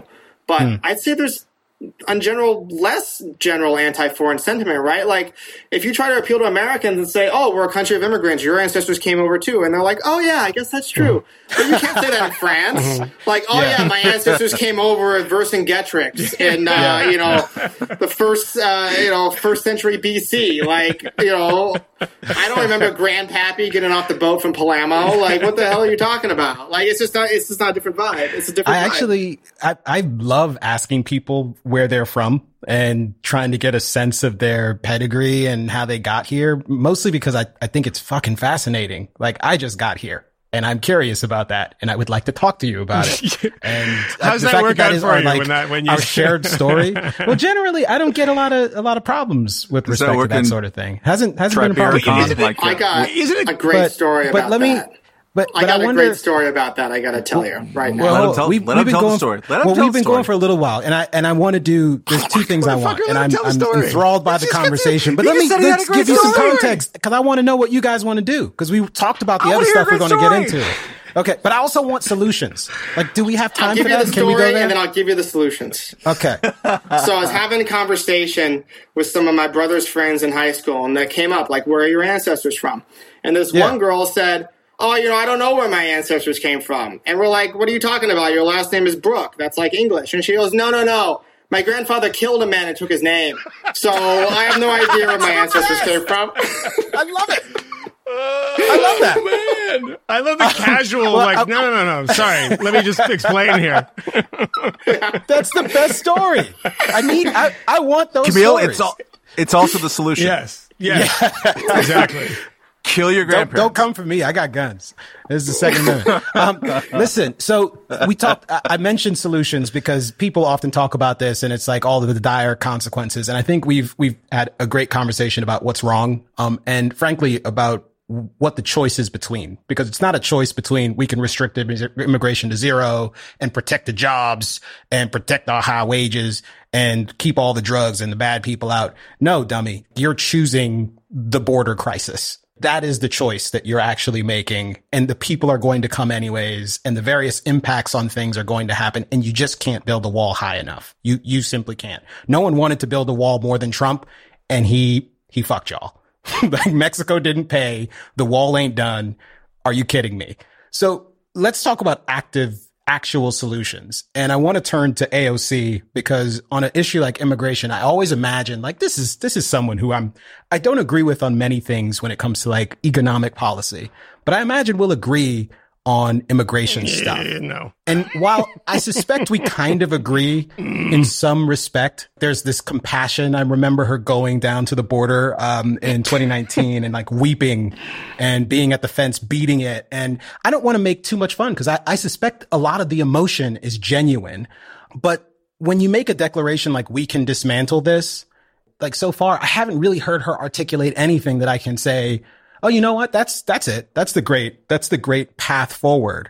Like I've recently heard her talk about immigration and she refuses to acknowledge that there's actually a crisis on the border and talks about this in terms of it being a, an imperialism crisis and a carceral crisis and our immigration system being based on our carceral system. And then when she talks about solutions, she says, well, our solutions need to be rooted in foreign policy. And America has this history of interventionism and destabilization and also the climate crisis and trade. And it's like, what are you, what are you actually talking about here? And the response to that is probably something like white supremacy. And I just, I mean, Alex, it strikes me that that's probably not the actual solution to this problem. Like, what does a good reform agenda for fixing immigration look like? I mean, the number one thing is to increase legal immigration at every skill level. Permanent green cards, temporary visas, coming into this country to work legally and to go back if they want to, right? That is the way. Um, I hate to say this. And when you say increase it, you, you mean like just making the processes more efficient? More, more numbers. Okay. More and more numbers, like, because most of these visas are in law numerically constrained. There is okay. a numerical cap literally per year. So what we need to do is get rid of these numerical caps, allow American businesses to hire people from abroad uh, legally, easily, so they can come here lawfully. They don't have to lie about asylum. They don't have to sneak across the border, et cetera. And you don't have to have, like, total open borders to do this. Um, mm-hmm. You know, Mexican illegal immigration prior to these recent changes in two thousand twenty was collapsing. I mean, it had it went from a high of over a million in two thousand down to just a few hundred thousand in two thousand eighteen. And our research shows that for every three visas given to Mexicans more over that time period, the number of Mex it, it basically dissuaded two Mexicans from coming illegally. Right. So we give them visas, and these aren't permanent green cards. These are temporary mm-hmm. work visas. So we do that for Central Americans. We do that for other people around the world. It drives them out of the illegal market, brings them into the legal one because, you know, you can't regulate a black market. You just can't. Um, right. And then we can use the law enforcement resources we have to weed out the actual criminals, the people who have criminal who've committed crimes and who are national security threats, rather than spending most of our time trying to apprehend people who just want to come here and work. So that's like, that's the number one thing. And that's the thing that like people like A O C just will never, or Bernie Sanders will never understand. They want to blame it on American free trade agreements or the war on drugs or imperialism. And all these things have these problems, right? Like I'm against imperialism when I want to legalize all the drugs, right? But the reason why Central Americans are coming is because their wages here are six or seven times higher. Right. right. And you can legalize all the cocaine you want in the world. And if that difference still exists, they're still going to want to come illegally. And they yeah. might have more energy and doing Moynihan's it. Moynihan's going to be dead. I'm going to be dead. It's going to be amazing. I'm going to be surrounded by all these immigrants with visas, by the way, um, you know, yeah. trying to drag me out of my house as my heart is stopped. That's fine. I'm giving them jobs, right? These are jobs that Americans won't do. Take me out of my house when I've program. overdosed on cocaine. I mean, who, who else yes. is going to do it? Voluntary and mutually exactly. beneficial exchange. Exactly. For everybody. For everybody. This isn't my, this is an imperial crisis, Camille. By the way, to your point, Alex, she did say that too. And I want to point out, she said it's a trade crisis, a trade crisis, uh, which right. I don't but, quite even understand what she's saying. That free trade has yeah. So yeah. what she's saying is that free trade agreements, CAFTA and NAFTA, have caused people to come here because those agreements have destroyed their economy. That's it's just not true. Bernie it Sanders doesn't make any nonsense. sense. That doesn't make any sense. No. It's old hat to probably all of us on this, but it's worth for listeners. Go look at the debate between George H W. Bush and Ronald Reagan in nineteen eighty. I think they had one debate in nineteen eighty, and they tried to outcompete each other for opening the border both ways. In, it's amazing. In which it, H W. Bush, like Reagan's like, we need a free trade zone. And H W. Bush said, you know, we're the frame of illegal immigration is wrong. We have uh, criminalized an activity that people just want to do things that it's normal. We should try to figure out a way to make that happen. And this is back when Mexico was a fucking poor country. You know, the, the birth rate was through the roof. It was seriously a, a much different country than it is now. NAFTA and CAFTA are part of that reason, right? Like mm-hmm. it became a much more prosperous country in the decades since. So go check that out if you're feeling very restrictionist. Yeah. Can I offer a parting shot here? Because, and I know we're going to have to let you go in a minute, Alex, but like the Biden administration really is flailing when it, when it comes to responding to the border crisis and figuring out what their policy is. I think it was like several weeks ago that Biden decided uh, that V P Harris would be the point person on this issue. Um, and it, it, for the most part, it seems like this weird game of hot potato. Like maybe they didn't consult her before tapping her to do this, because she doesn't seem to want this job at all. Like she, she wants the next job, be, like, seen down there. Like, it's the weirdest thing. Like she doesn't want the contamination of being responsible for fixing this thing that it seems to me that she knows she can't fucking fix. But also the only time I've heard her talk concretely about like what ought to be done in the last couple of weeks, she was talking about root causes and how aid will help address the problems no, in these no. in the home oh, countries of these oh folks God. and prevent them from wanting to come here. And it's just like, are you fucking kidding? I can send her Bill Easterly's number. Maybe she can call him up and see if he can inform her. Wow. You know, as somebody who very much dislikes Harris, I want to say I'm glad she got this job because it only make her look terrible. I mean, she obviously has like done no work yeah. in her life. So I work, I tried to work with her congr- her con- senator's office when she was senator. She was like never there, and her staff was flailing and incompetent. And I'm like, you know what? This sounds like her entire freaking career, right? Is she yeah. just like wants? I mean, look at her campaign. It was like a mess. It was, was so like, bad. Why did it was he so pick, bad? I was like, why did he pick up Californian? What is any trouble winning California? Yeah. What are you doing? Well, we, um, we know why. We know why he picked her. He gave us the criteria she's from early California, on. Camille. That is not yep. why. Thank you. Oh, that's a euphemism. She had Sorry. Brown, ge- brown, brown genitalia of a particular shape. But, that's but what he said. Don't. He's going to pick a woman of color. Don't that need is the visual. What it means. Don't need the visual. Don't need the visual. I'm, I'm just telling you what he said. I'm, just, I'm, just, I'm translating it into English for thing. everyone. I think. I'm just yeah, saying. I mean, and, and moving that's on. How we make from decisions the, uh, in this country. It's that. That's uh. It's my favorite article of the Constitution.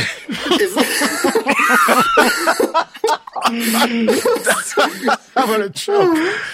uh, but you know, her, her point about sending aid is just a, is is a joke. I mean, there's this great paper by Michael Clemens, who's an economist at the Center for Global Development, and what he found is as can, countries get richer, up until about ten thousand dollars per year G D P, mm.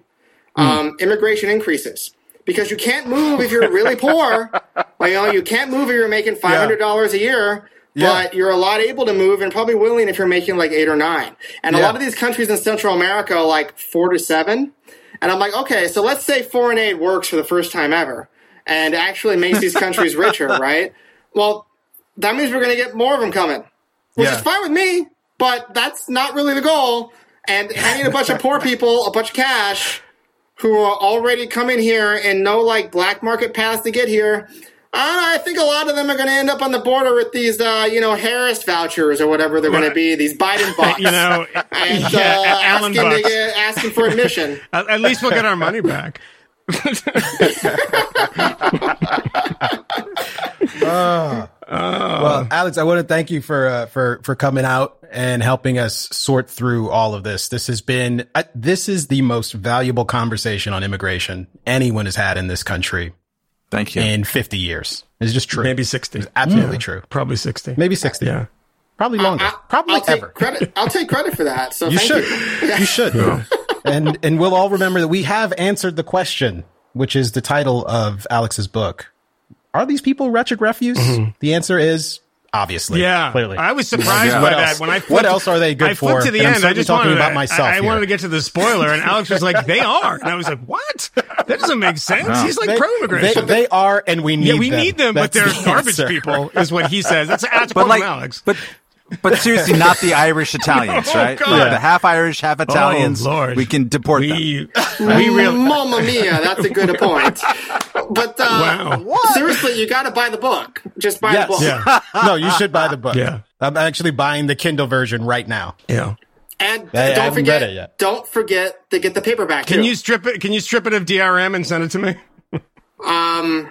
I'm an immigration analyst, not a funny numbers tech analyst, all right? I don't know what the letter is. What's a D R? I don't even know what that is. Yeah, I'll, I'll take care rights. of Moynihan. I got you. You should, you should get Moynihan to uh, do an audiobook version just all in hilarious immigrant yeah. accent voices.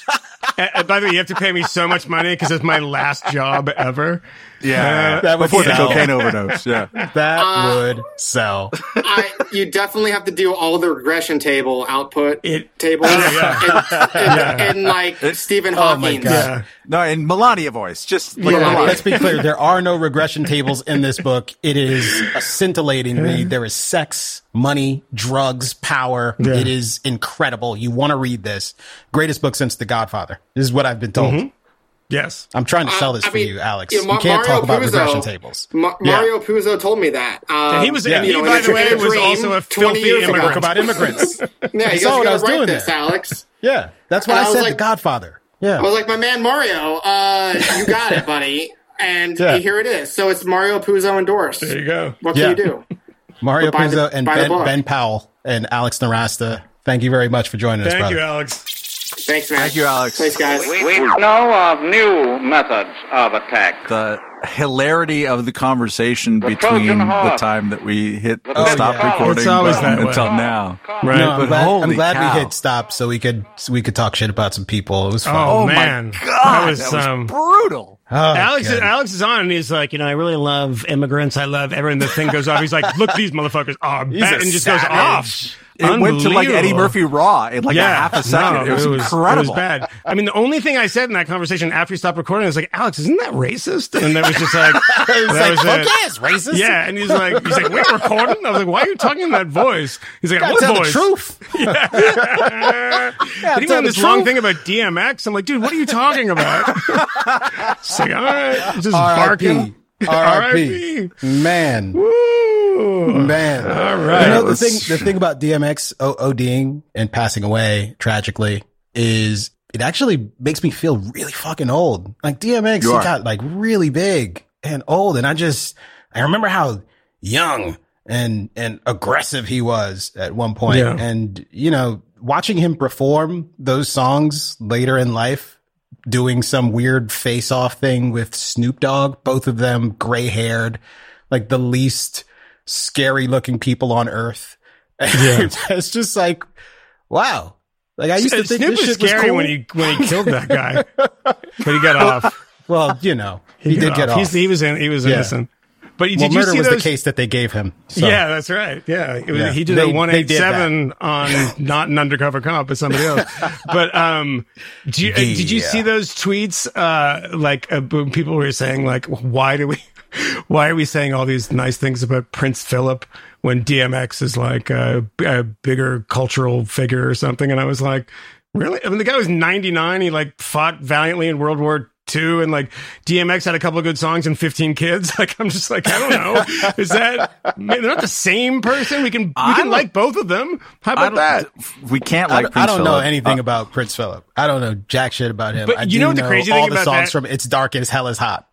Prince Phillip did not look as good at like Lollapalooza with his shirt off. No, that's Let's true. Just he, be honest he did not. True. But I'll tell you what, though. encouraging encouraging crowds full of, of white yes. children to say nigger. Yeah, come on. I think I think it was at the on, Wood, was it Woods was Woodstock, right? Or was it yeah, yeah.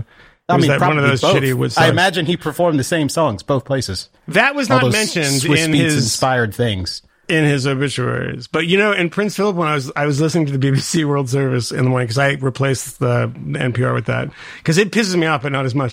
And they were uh, doing the Prince Philip coverage, and literally within three minutes, they brought up that time when he was in China. And he said, uh, to the British students. Did you, did you hear about this? Like, this was like famous. And he said, you guys have, how long have you been here, uh, studying here? And he said, if you stay here any longer, you're going to get slanty eyes. And it oh. was overheard. What? And literally the guy, and so I was seeing this, and he was like famously had a couple of like gaffes like this, right? And I was sitting there thinking, like, can you imagine?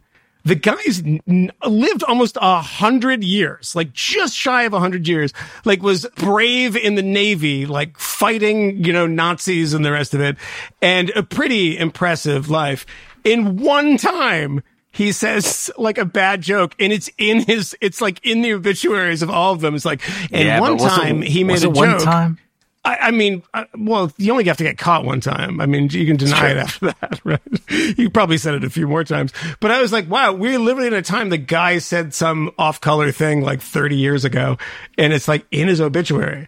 Like, what? Seriously? This is important enough to merit a mention in the man's obituary? But, you know, I mean, it was Prince Philip, and otherwise I don't give a shit about him. So it was enough to make me talk about him. Welch, what was your favorite D M X song? You know what? I was uh, thinking when he died that I probably have never heard a single one. Would I have? That's, that's not true. You you definitely have. Yes, you, you have. You've, you've at least like, like, you know, kind of heard it, but you may not up, know up in here. Yeah. Right? Y'all gonna make gonna me, make me my mind. Up in oh, yeah. Here. Up, okay. Up, in up in here. All right, all right. I got up in here. Yeah. That's pretty good.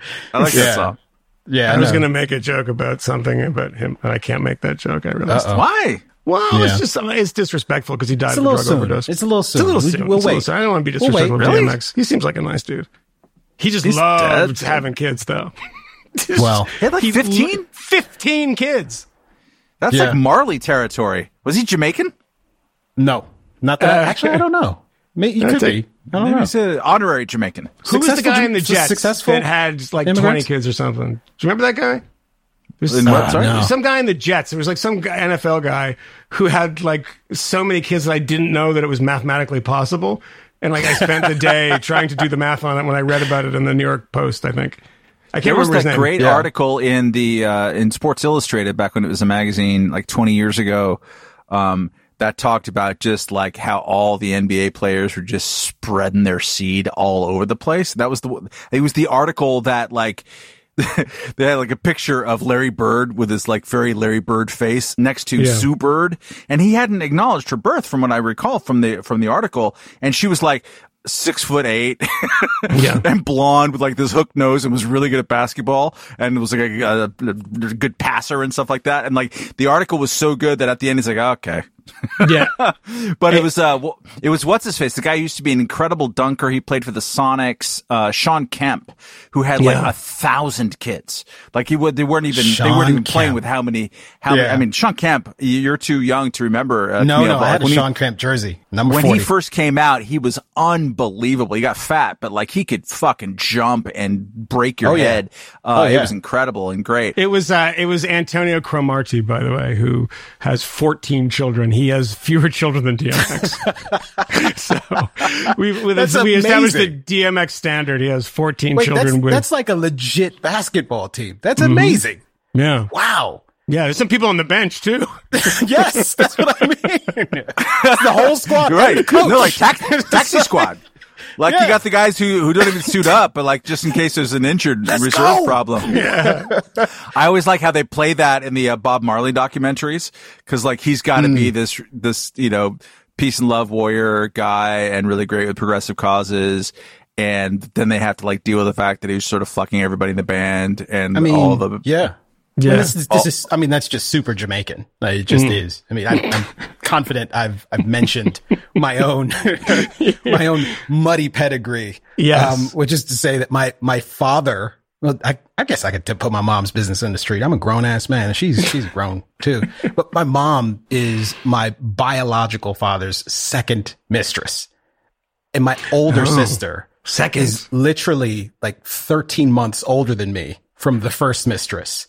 Wow. Both wow. of these mistresses had no idea he was married with two kids. Wow. And he was bouncing between America and Jamaica. And and I am not his youngest kid. There are at least three others that I am aware of. And again, multiple other moms. Gotta say. He's Jamaica. getting on the Jamaica. plane. That's yeah. sincere. That's good. Like, I appreciate it because he's getting on the plane. He's coming to America. It's not like going down the block to, you know, Tivoli or something. And like, but he was yeah. playing. So this is putting in some effort. Bit, putting some effort. You know, that's not, that's not uh, have that. You met all the kids? Do you do you have a, a, a sense that you know all of your siblings? No, I, I have not met all of them. I've talked to most of them for sure. Um, even if there are some unknowns, it could only be so many. I mean, actually, no, he could be more prolific than I know. Perhaps he could be more prolific than even he knows. Um, but I, I know, I know. Enough of them have some good relationships in a couple of places. A lot of good people like, trying and having a life of their own. Uh, but I was very fortunate. I have a, a stepfather who came into my life when I was about three years old, r- raised me, helped raise me and forge me into a man and give me confidence in myself. And I was very fortunate in that regard. So hmm. it is what it is. I never called him stepfather, only dad. So I, he passed away some, ac- some years ago. Absolutely accurate way to do that. Hell I yeah. wanted to ask you in the context of our previous conversation, even during it, um, but didn't want to jeopardize Alex's time. Alex was great, uh, I thought, and yeah. especially in the in the unrecorded part as well. But uh, uh, any people in your family, to your knowledge, been while they were in America an illegal immigrant?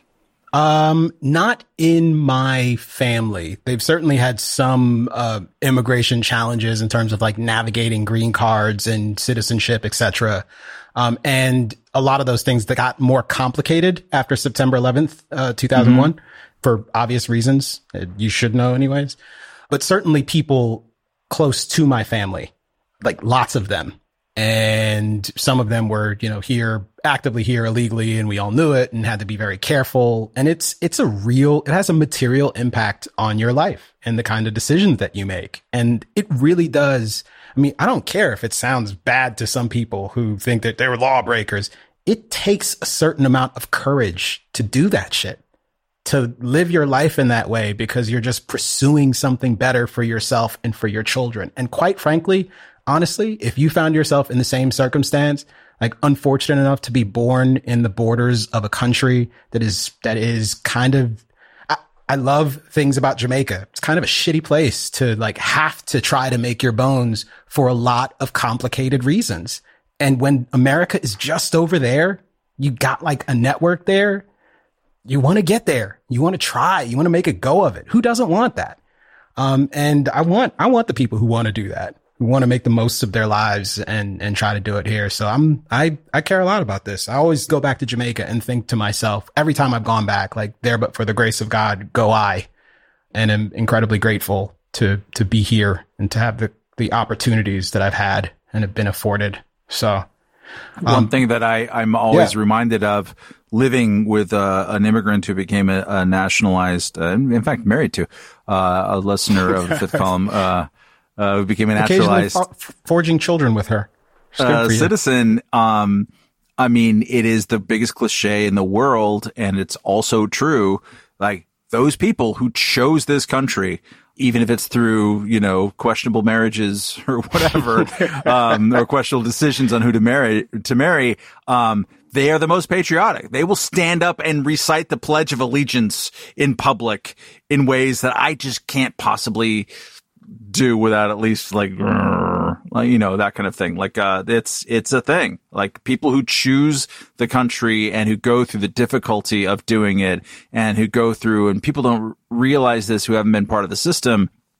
Like, you know, there's three years when we were living here where every time we left just to visit her uh, family back in France, you had to apply for what they helpfully call parole. They literally call it advanced parole. And Michael knows this too, like where like they have to approve you flying back even for a little while. Mm. And there was a, you know, the one, one year we did that and like the approval didn't come back until like three or four days before we, we flew. Like, how do you buy a ticket th- that way? And, and because of the laws that were changed in the mid nineties under Bill Clinton, they gave so much authority to people at the border to just not like the looks of you and hit a stamp in your passport, and suddenly you can't come back in the country for five years if you don't have the green card status. If you're in the advanced parole, was something that was, you know, while they were uh, adjudicating your green card, this is what you're sort of in this limbo, and you lived in fear of the dark room at the airport. everybody did, right? You know, like we would walk, we'd come in and like they would sort of check out the passport, and then you'd see all these people in headscarves being carted off into a room, and sometimes they would cart us off in that room too. Bad way to go. So like if you have the Constitution to go through that, and, and our version of that is so much more mild than everybody else's for the most part who made these arduous journeys, like, yeah, at the end of that, when you realize this is a country where you can come in and have a weird accent and do weird stuff and be successful, you might like wave a flag unironically. Like yeah. That's pretty cool. Yeah, Alex pointed uh, pointed something out, which I was not expecting, and it's come out of his mouth, but, um, you know, being complimentary to this country and how it actually assimilates immigrants better than most countries, which I think is absolutely and demonstrably true. But, you know, I, I wanted to ask him, and I didn't get the chance because there's so much to talk about on this subject, is if he can actually name a country in the world that has an immigration policy like ours. And because hmm. I, and what I mean by that is most countries are far more restrictive. And, you know, obviously there's very something very specific about geography and about our borders and about the size of the country too. But if you think about it, like, I mean, this is like pretty much catch and release. Uh, and, you know, people like, you know, Reagan's amnesty and various other mm-hmm. kind of let up. That is really rare, and that does not happen in a lot of places in the world. I'm sure that Alex knows this stuff back to front. He could point out a place that maybe does something similar, and we, I can think of maybe uh, Europe during the, the migration crisis, and they saw an enormous backlash, and I don't think it would ever happen again because it totally threw the, the balance of politics out of whack in almost every single country that actually took a lot of migrants from, you know, Greece, Italy, France, Germany to Sweden.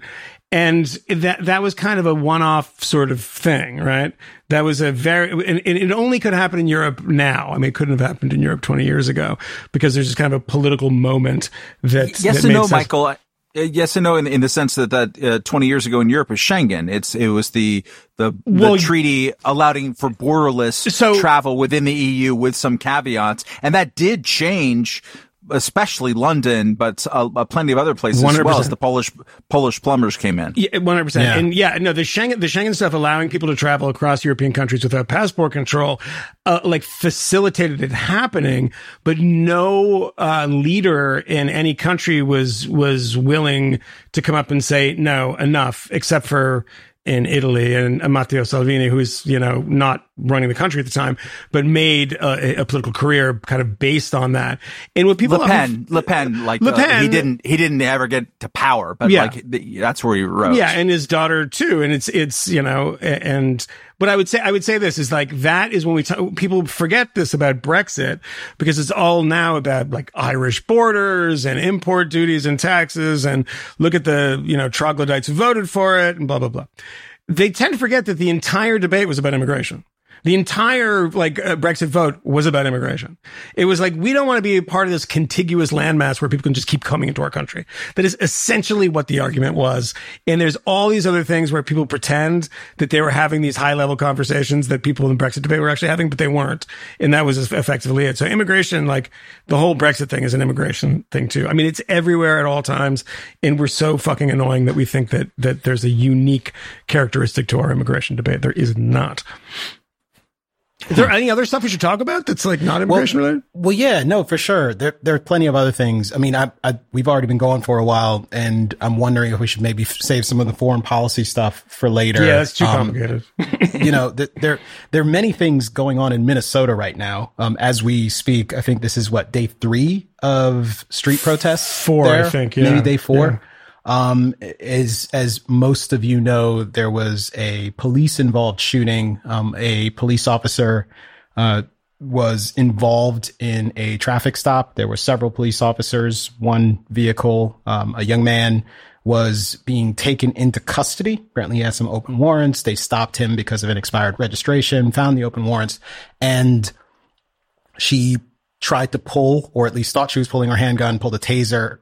Sorry, she thought she was pulling her taser, yells taser while she's discharging the weapon because the, the kid is trying to flee, and shoots and kills this young man. And I imagine you know this story, but there are some details anyways.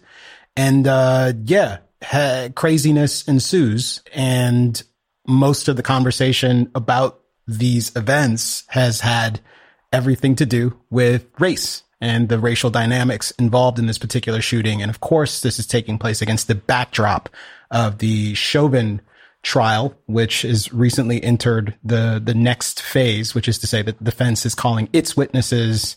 And that is, I guess, in the second or third day, is it Wednesday, the third day just completed of uh, the defense uh, pursuing its case there. I believe they've had a use of force expert. Today there was, uh, I guess, some forensic pathologist, uh, yeah. pathologist who, who yeah. testified. And, you know, things are still continuing to take shape there. So I think both of those things are probably worth a, a little bit of scrutiny. I don't know how much attention you gentlemen have been paying to it. It's it's rather difficult to follow the Chauvin trial in some respects, mm. um, because you can't just rely on the media reports for reasons that I've, I've highlighted, we've highlighted here before. I think most of the highlights that tend to make it into the press are generally about like the prosecution's seeming points scored, mm-hmm. because virtually everyone has an expectation that, you know, they know what happened here, which is that George Floyd was murdered by Derek Chauvin by placing a knee on his neck for nine minutes.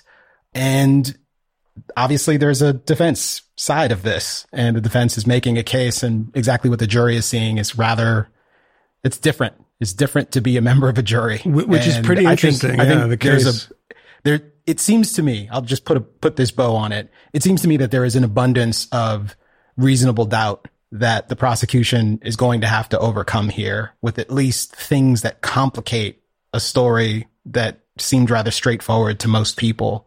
But that story still seems pretty straightforward to most people, straightforward enough that despite the absence of any sort of physical evidence, and despite the absence of any concrete evidence that either this shooting or the one that took place in Brooklyn Center, which is what, like some fifteen minute drive away yeah. from Minneapolis, like that either one of these shootings had anything explicitly to do with race, that is, you know, not shootings, but deaths, is the sort of thing that could not have happened but to a black person. There's no evidence of that. But it hasn't come up in the and trial, which is which is pretty interesting, too. It doesn't yeah. seem like anyone's pursuing that angle in the trial. Well, they can't. It, yeah. Well, yeah. It's, and they're pursuing it in, in the media, for sure, but uh-huh. not in the trial. But I would say this. I mean, you know, Camille, you and I have talked about this and watched a little bit of it. You know, I've had it on in the background because I find the kind of procedural stuff pretty interesting.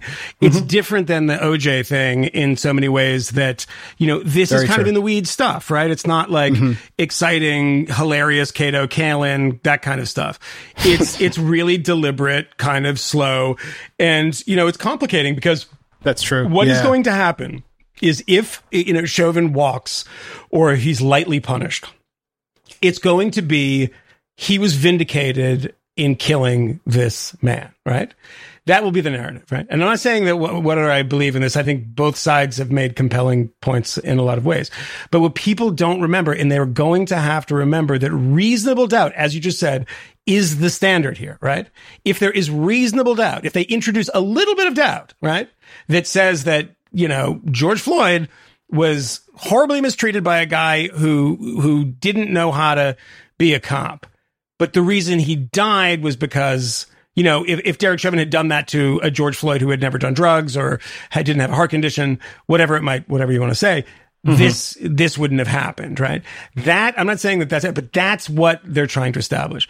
And if they, they insert a little bit of that doubt, how you do they... One, you need they, one juror. That's it. You just need one. That's it, right? You and just so, need one. And, and as, you know, we talk about this stuff all the time of like, the shittiness of the American criminal justice system and the over-incarceration of pretty much everybody and everything being a felony.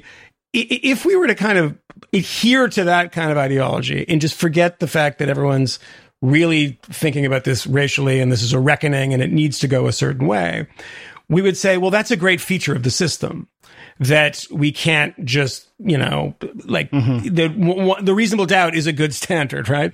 And people right. say, like, we just don't want to throw everybody in jail for every sort of little thing. But I think that if people were to actually watch this, and I mean watch it, there's a lot yeah. going on. And again, I think both sides have have had moments where I'm like, man, he is fucked. I think that's or right. I'm like, man, they look like they've actually introduced some some doubt here. Mm-hmm. Then mm-hmm. I think they'd probably look at this in a in, in a slightly different way, but. And I'll end on this because it relates to the, the, the Brooklyn Center thing.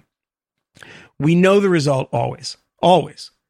We don't know the actual result in real life, right? We don't know how the, mm-hmm. the jury is going to find it, but we always know the result. And how do you know that? Well, what happened the other day when the woman discharged her firearm rather than her taser? How long did it take for looting, rioting, burning things to happen before a single bit of mm-hmm. data came out about it? They already right. knew what happened, right? And right. so air refreshener, you know what I'm talking about here, right? He got pulled over because he had an air refreshener hanging from his window. That's yeah, not actually yeah. what happened. And, yeah, and that was the ori- one of the original narratives. Yeah, you know, like like Jacob Blake was going to break up a fight. Well, no, mm-hmm. he had a like you know he couldn't. What is so? If it's not the air freshener, was it the tags? What what's the what's was, the replacement? Uh, I think it was for that? Tags. Yeah, I think that that's why. And he had and they pulled him over for tags. I think and and there was like open open warrants. And then he right. uh, he tried to flee, and and what happened happened. And you know the woman mm-hmm. has been arrested, and she will be charged, charged, charged uh, with uh, second degree manslaughter, I believe. Yeah. Which sounds pretty uh, strong, uh, and and perhaps indicative of, of the climate. And we've said this before yeah. about Derek Chauvin. I mm-hmm. my reaction to that um, case was and is that that um, case, the Dante Wright um, situation, yeah, the shooting there. Um, yeah. We shouldn't be firing weapons into cars to execute warrants, even from people who are fleeing them. Like as a general thing, this is really bad you mean, policing. You mean you mean uh, tasers? Uh, firing weapons. Yes. Well, but she thought she Ta- had a taser. taser. Yeah, taser yeah. is a weapon. Yeah, we shouldn't be firing weapons. We don't into fire cars. a taser. That's why I was wondering what you're talking nah, about. You, you shouldn't pull the fucking trigger, you pedantic cunt, on a weapon. Why are you such an into... asshole right now, Matt? Can I ask that question? Is there a reason because that you're an you're asshole? Because you're fucking busting my balls. I'm not so busting like your balls. I'm just trying to figure out you're how stupid you are. Pulling the trigger on a Good fucking God. weapon, asshole. You're pulling the trigger on a weapon in a car. Okay. Where but th- other, you understand that there's, there's a substantial person. difference between a handgun and a taser, right? I do. Okay, tasers good. Then also, let's go on then. Let's continue. Tasers also can kill people. I mean, people not frequently, die. but yes. Not frequently, but it can happen. I, yeah. This is uh, this is bad policing in any hand. But wait, like wait, generally, wait, wait, wait, there's a hand on, that on, you hold use. On, hold on. It's bad policing from your opinion. You don't think policing should operate this way, but is it bad yeah. policing by... department's policy? If someone is trying to escape, you're not allowed to tase them, or if they're, you know, getting into the car and struggling. In my opinion, you're okay. right. It's, it is, it is my opinion. In my opinion, it is bad policing to fire a taser into, and fire, I'm sorry, the morning hand rule, to pull the trigger. I love how much of an asshole you're being just because I was trying to clarify whether you meant the gun or the taser, but somehow this is pull like a nuclear reaction. Uh, Unbelievable. On a taser yes. into a car on someone, even who is fleeing, um, it, uh, uh, to flee or warrant. I think that's bad policing. I think it's bad policing on itself, and that, I mean, that's I, in. Yeah, and I, that's I, indicative I think that's a relevant, of that's a relevant conversation to have. In fact, it seems to me that that's like the important conversation to have, as opposed to oh my god, systemic racism. Like the, yeah, the conversation yeah, around policy and whether or not like armed agents of the state should be doing stops for registration or the dangly thing in your windshield at all versus. If you're not driving erratically and putting other people in danger, like there's a photo that's snapped and there's a ticket that arrives at your house and we, we know where your car is and we can find it, right? We have some idea about what's going on here and it's possible for us to punish you in various ways without sending people to stop you on the street. And there are various reasons why this ought to be the case, perhaps. Well, okay, like let's maybe cops have some, some more important things to do. Um, with respect to the kind of things that we might need them to do as a society, maybe having people stop you on active roadways in many instances, creating potentially dangerous situations that do occasionally lead to traffic accidents is also a bad idea. It's just not worth that. Well, well, well like, here's the thing. I mean, it's going to happen. People, you're going to get pulled over for expired tags. That's it. It's just going to happen, right? But I'm saying from a policy standpoint, like, if we're talking about reforms, like that might be a reform that's worth discussing and exploring. If we want to talk about how to avoid the possibility of this sort of thing happening at all. Or, or they, you could not struggle with a police officer, which is probably a good well, way I mean, that's, to do that is, too. This is but, certainly but, true too. There's but, no doubt about that. But, but the thing is, is that, you know, that's, it, it's not just someone like saying, all right, I'm going to walk away and getting tased. It's like getting in an actual physical altercation, altercation with a police officer. Yeah. You have your taser. That's what it's for, right? I'm not saying that that's what it should be, but that's, I mean, when I was trying to clarify, Matt, of like good policing is like, is it, you mean good policing by the book or good policing by what you think it should be? And I don't think that's a small point, is that, you know, I can understand that people think that, like, you know, don't do that. Just let it go. It's like, it's the same thing that people, that police do when they don't have high speed chases, because it's just not worth the, the the trouble and the danger that you're putting somebody in. So I totally mm-hmm. understand that. But when I look at the woman, like, if she had actually, imagine she had tased the guy and he died, which mm-hmm. does happen, right? People have heart mm-hmm. attacks, whatever. It, it's it, like that sort of thing. You know, she was thought she was following, I imagine, uh, police procedures. She made an unbelievably policy, yeah, we don't know.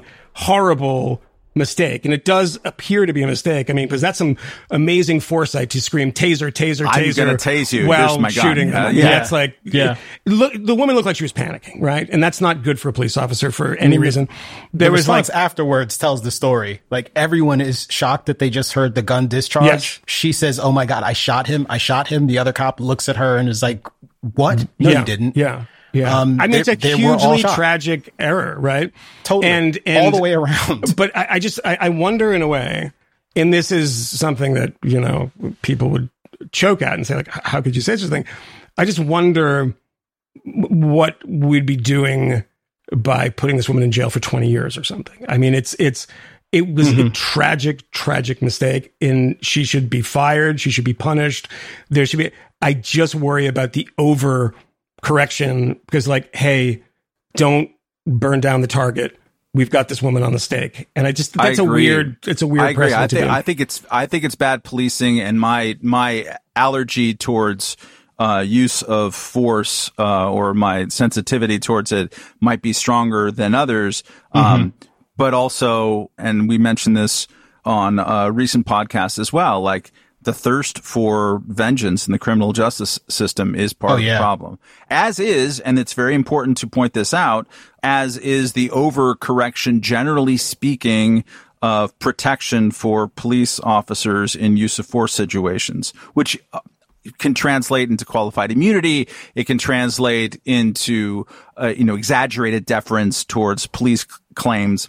Or, you know, in many use of force situations, in fact, they just repealed a law in Maryland a few days ago over the objections of their uh, Republican governor, Larry Hogan.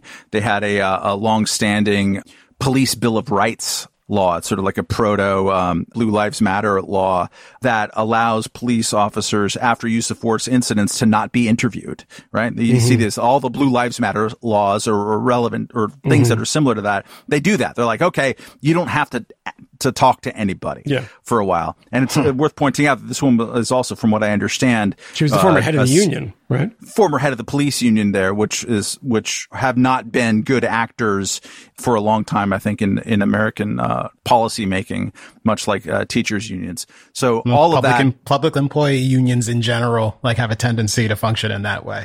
They're not, they're not looking right. after the interests of the taxpayers, broadly speaking. F D R was right and we ta- about that we, one and thing. People target them very selectively because the a lot of people who are kind of, you know, strong union folks have been going after the, the police unions, rightfully so, in the mm-hmm. in the pa- in the past year. And just to be clear, I'm not saying this woman shouldn't be punished at all. It's just, you know, mm-hmm. you try to pre- prevent recidivism and, you know, kind of extract the criminal instinct from people by punishing them. And it's like, that's not what's happening here. So I just don't yeah. know. And and you've said this a lot, Matt, of just like being really kind of skittish about anyone ever being punished. And I, and that's a bastardization of what you're saying, but the instinct was actually awakened in me in a couple of one time, uh, the other day when I was listening to Wondery's podcast on Maria Butina, the, uh, Russian, so-called Russian spy who interviews, I think, somebody that maybe you've interviewed, Matt, the guy from Overstock dot com, Patrick Byrne, the libertarian, uh, who talks libertarian stuff in the podcast, which is funny, but he's a little bit nutty. He's a Patrick. little bit nutty. And it's a six episode thing, but on the four, I think, the, I think they're released the fourth one now, but in that episode, they recount her being arrested by the F B I and what happened to her in D C when she went to that underground horrible place in D C, and she's describing what that jail is like, and it mm. is inhuman. that somebody, anybody has to experience that kind of stuff. And it's just this woman who, and from the gist of the podcast, now I don't know how it ends. There's two more to go. I don't think it's black and white, but clearly not a super spy by any means. And the government yeah. lied about something and basically it, like called her a prostitute, literally. Tarred her as a sex as trafficker, a sex tra- as they tend totally to do, weirdly enough. Yeah. And they acknowledged it and were like upbraided by the judge, who was like, how dare you do this? And, you know, she's in like a place that is like literally rat infested. And there's like mm. a woman who like has her period and no one will give her anything. She's like smearing blood on the wall. It's just Jeez. insane. And I'm like, why are we treating people? I mean, even if she was the, you know, Alger Hiss of her generation, I mean, in this unbelievably inhuman way. And former yeah. fifth column guest uh, Matt Taibbi has a piece on that, I think today or yesterday as on well. Butina? That's worth checking out. Uh, is, yes, uh, in specifically. Uh, was is it in re- response to that podcast? Oh, I wonder. I should check that. I out. don't know. Uh, I I hmm. uh, was skimming through it, but but he was just holding that up as a. I think he was more in the context of the Matt uh, Gaetz thing of how quickly people will drop any pretense to caring about due process if it lines uh, up ideologically. The case, yeah. the case fits a broader narrative that is yeah. useful at the moment for Absolutely. people. Absolutely. Yeah, yeah, yeah. Well, th- I think there there's the broader the broader point that you're. that you're making, I think both of you are making, is this, this, this delta between being sort of punitively minded and being reform oriented, yeah. especially when it comes to like criminal justice reform and dealing with the misconduct, um, and in some cases the errors of law enforcement. Mm-hmm. And the question becomes whether it's more important to us as a, as a society to have, you know, a, our pound of flesh after something happens that outrages us, that disappoints us profoundly, or to see reforms happen that actually improve outcomes into the future and save lives. And by save lives, I mean the lives of citizens who interact with the police. And yes, the lives of police officers and their families, which are utterly disrupted and destroyed by having sort of inadequately defined policies in some cases, or poorly designed policies, um, or having them engage in generally like over policing in, in circumstances that lead to bad outcomes. And that people who don't wake up in the morning thinking, I'm going to go kill me a black man, or I'm just going to go kill somebody today, like, yeah. who in many instances, like genuinely join law enforcement because they want to like serve their community and protect it. We we may have to choose between being punitive and reform-minded in order to obtain a goal. And I think that orientation matters a great deal. And if we embraced it, I think we would think about a lot of these cases in very different ways, as opposed to what we're presently doing, which is responding to these cases in many instances in an explicitly political way, framing them in political ways, which are not a function of the evidentiary standard, and ignoring the fact that like this thing with the taser and the firearm, like this has happened before. And I'm not referring to Fruitvale Station yeah. and the black dude. I mean, in twenty nineteen, there was a, a pretty prominent case in yeah, that Pennsylvania. Was the Bart, what was the, that was the Bart intelli- one you're talking about though? The Bart yeah, Station? Fruitvale Fruitvale Station, Station yeah. was in, yeah. in Bart. That was also, it was uh, Michael B. Jordan's like breakout film. Um, they did a film about that? As well. Oh yeah, um, yeah, it's great. Yeah, he's he's a guy. It's pretty good. Oh, I haven't seen it. Um, and um, you know, but there was another one in twenty nineteen, it, interrogation room, where a guy freaks out, and he uh, uh, one officer grabs him, and there's a tussle, and another officer is in the room and believes he pulls his taser and fires it directly into the man's chest and near point blank range.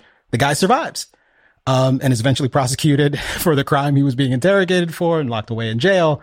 Um, the police officer might want to give off. him a pass after that, by the way. well, you kind the of get out of jail. For, yeah, I mean, the, the guy he, should, uh, he not the police officer, but like the guy shouldn't be prosecuted yeah. for whatever he was brought in for. It's like, you know what? We kind of fucked yeah. up. Go. Just be good. Yeah.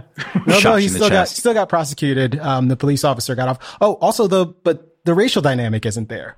Like these are ostensibly two white guys, whatever the hell that means. And it doesn't fit. Mm. And as a result, we don't pay any attention to it. But there's barely, I mean, there's barely two years between these two incidents. And the fact that that's the case, like, doesn't seem to matter. What, what, like, what the fact that, that actual active racial bias is not what's at play here And even this conversation about systemic racism just seems completely divorced from the conversation about what we actually need to fix. And I just don't think the calls to like abolish the police and destroy the system and rebuild it from the ground up, because policing is like derived from uh, the slave patrols yeah, yeah. that used to exist. Like QAnon has nothing on these people, yeah. like in their ability and determination to believe things that there is no evidence, direct evidence to support, and to proliferate narratives that are like completely conspiratorial well, a tragedy, and kind of bonkers. A, a tragedy is only worth mentioning if it's politically useful these days.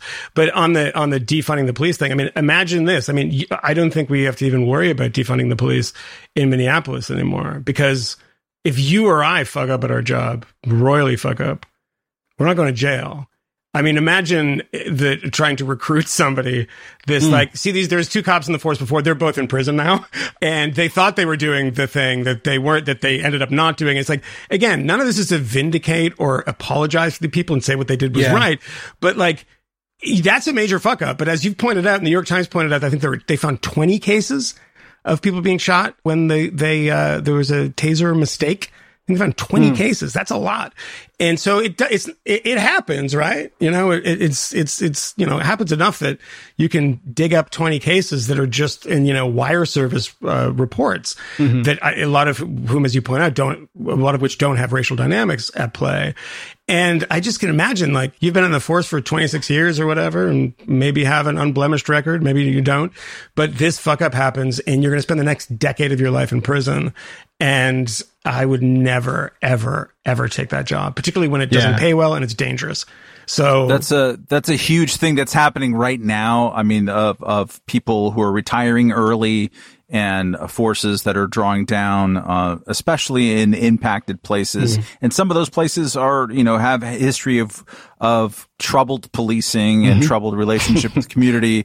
Minneapolis, phrase, phrase shit policing was coming to mind, but yeah, uh, you know, I'm trying to be nice. Uh, in yeah. Minneapolis, I would say shit policing in Albuquerque, New Mexico, without any any qualification, mm-hmm. but mm-hmm. just in places where where stuff's been I'm controversial. Just some places, yeah, yeah, yeah. Uh, Baltimore. L A. I, but also it's important to, to recognize that as we are reacting to national conversations, national political conversations about this, and being dazzled by phrases or, you know, irritated by phrases like defund the police, or irritated by the racialization of things, stuff's happening, you know, in addition to the Maryland thing that I, that I mentioned before, New Mexico mm-hmm. uh, abolished qualified immunity mm-hmm. last week.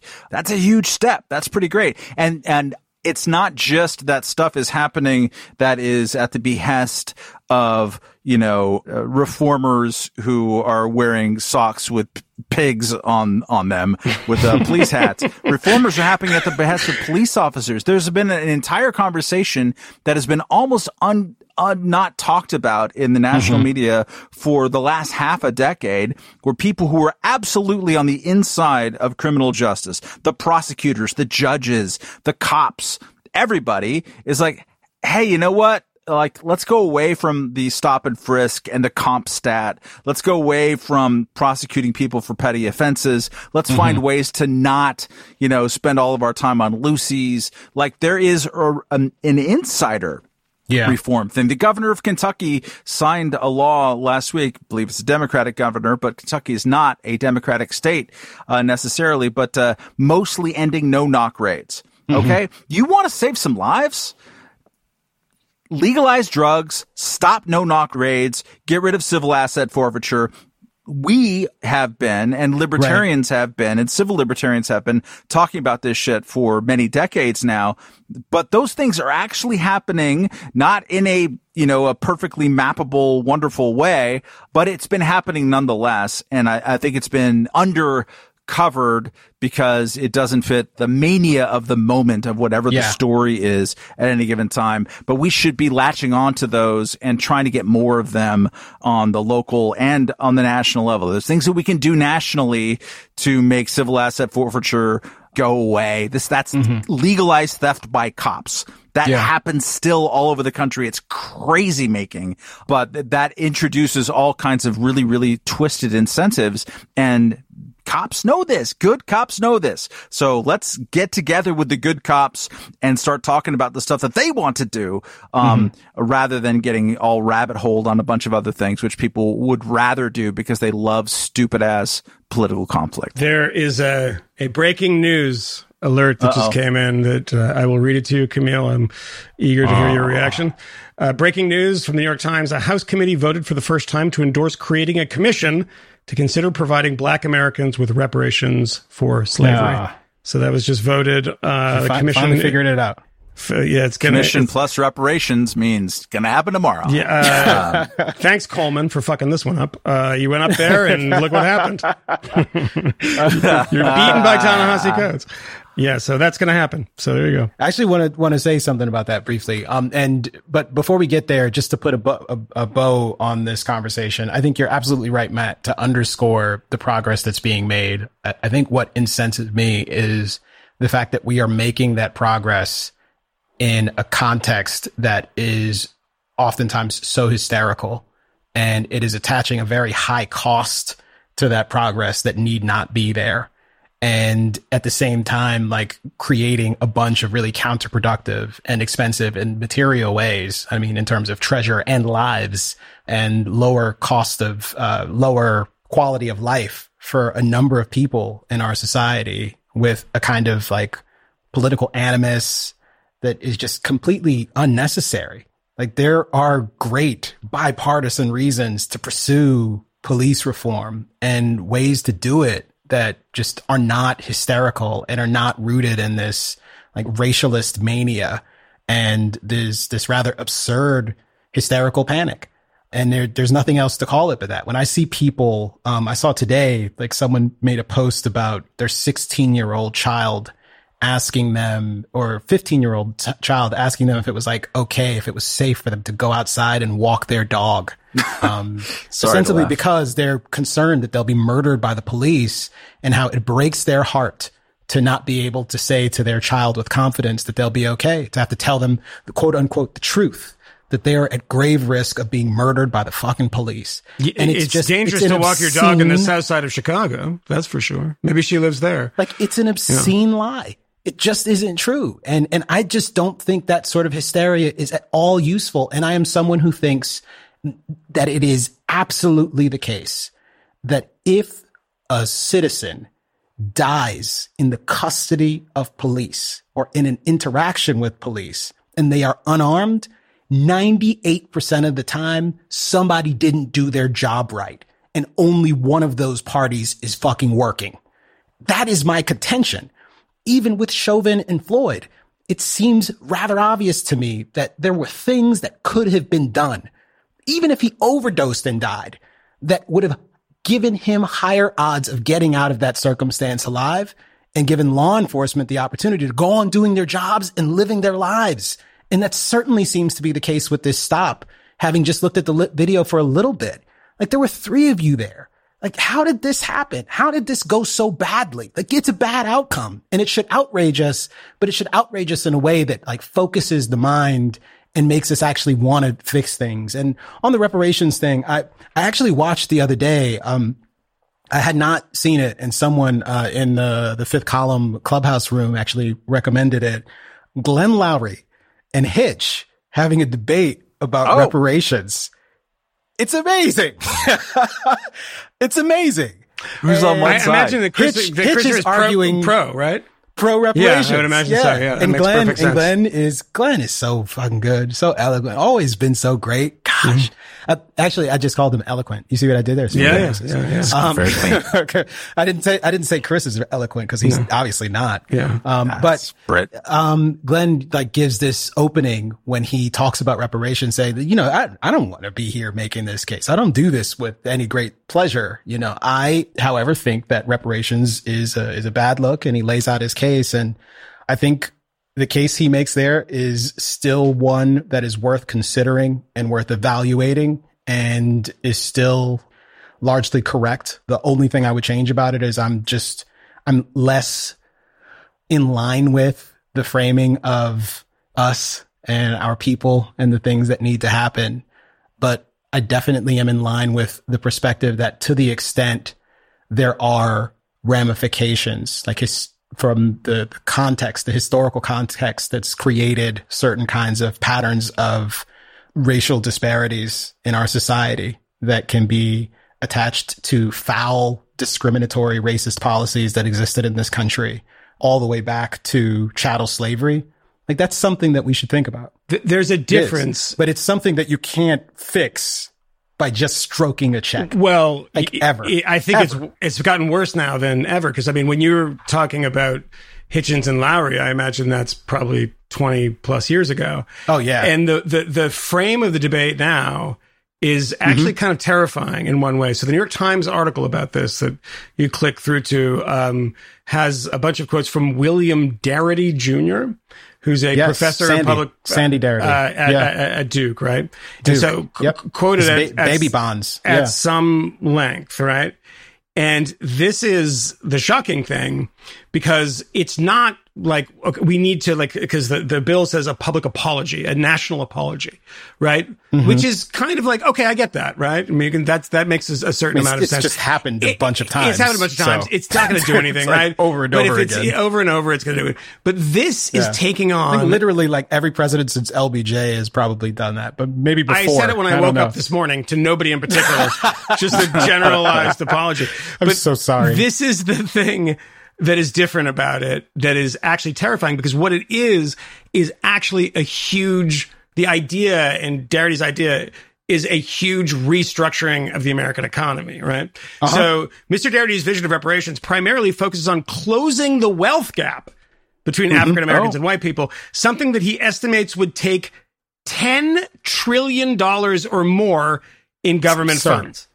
So this is a serious person at a serious university who's written a serious book, being quoted in the most serious p- newspaper in America, that we are going to wipe out. Very generous use of the word serious there. Well, yes, it it, it, it, it thinks it's quite serious. We're going to wipe yeah. out disparities, uh, economic disparities, which apparently uh, it's just, it takes a check and that's it. I didn't know that we could do that. But Dude, dude didn't you hear that the American Rescue Plan cut poverty in oh, half? Oh, yeah. It was, so, on the, like, it was in the, the Washington Post. We, we're already done. Yeah. Half of it's already gone. That's I mean, great. It's unbelievable. Like, that kind of thing is that it's not just bad social policy and, and mm-hmm. creates horrible resentments and all the things that people actually don't think about too much. But it's yeah. unbelievably bad economic policy, because they believe that there's a long tail on it.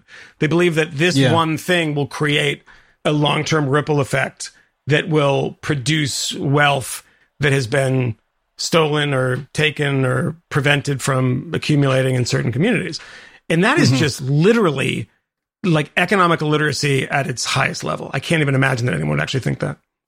I want to point out that uh, our current United States ambassador to the U N, Linda Thomas Greenfield, uh, I believe it was today, said that, um, and this is in regards to whether the U S is really uh, good enough to join the U N's Human Rights Council. Uh-huh. Good God. Here we go. I was going to pause to see how, how long it took Moynihan to snort there. Fucking Christ. Uh, uh, that uh, we have to acknowledge our own failures. And her quote was, white supremacy is weaved into our founding documents and principles. It's not true. So I don't know that we've, you know, maybe to people's satisfaction covered the reparations things. We'll get to it another time, perhaps. But I know, Moynihan, you and I have both watched some of this uh, new H B O documentary. Jesus uh, Christ, what is yeah. it? Destroy All Brutes, I believe it's yes. called. So four-part, quote-unquote, documentary series. In which, incidentally, uh, the, the title who, of that is not a quote from some colonialist nightmare. It's from a Joseph Conrad novel. So it's actually from a novel. It's not even from a, yeah. a real, it's not a real yeah, yeah. quote. So yeah, yeah. sorry. The natural well, born American, Joseph Conrad. Oh, yeah. Yeah. And, um, it, it's, uh, it's the same, the same gentleman who brought us, um, I'm Not Your Negro, the James Baldwin, uh, documentary, which, I mean, is wonderful in some ways, because James Baldwin, just when he speaks, and it is, is like lyrical, mm-hmm. but in many respects, yeah. I mean, just these, these completely contrived quotes, um, that just frustrated me to no end while watching it. And this presentation of Baldwin as this one dimensional person who always had this one view. And what I've always loved about Baldwin is the complexity of his work and the difficult themes that he wrestled with, and the difficult reality that he was multiple people at multiple instances in, in his life for various reasons that are worth wrestling with. he robs the, him of all of the nuance to make him serve his own purposes. Mm-hmm. And unsurprisingly, this one trick pony does exactly the same thing when it comes to the history of the United States and the presentation of all of America's ills. And his manifesto, which is this film is about uh, white supremacy and its sort of core mechanisms of functioning, destroying the various peoples it's come into contact with, contaminating the continent of Africa uh, and various other places through colonialism, and being ultimately fundamentally responsible for like all of the things that have taken place in history. Mm-hmm. This is, it's kind of a, this exercise in root causes that arbitrarily stops at the like Mayflower and shit coming to America, when you could trace it back even further. Like, what is the ultimate fucking failure in our society?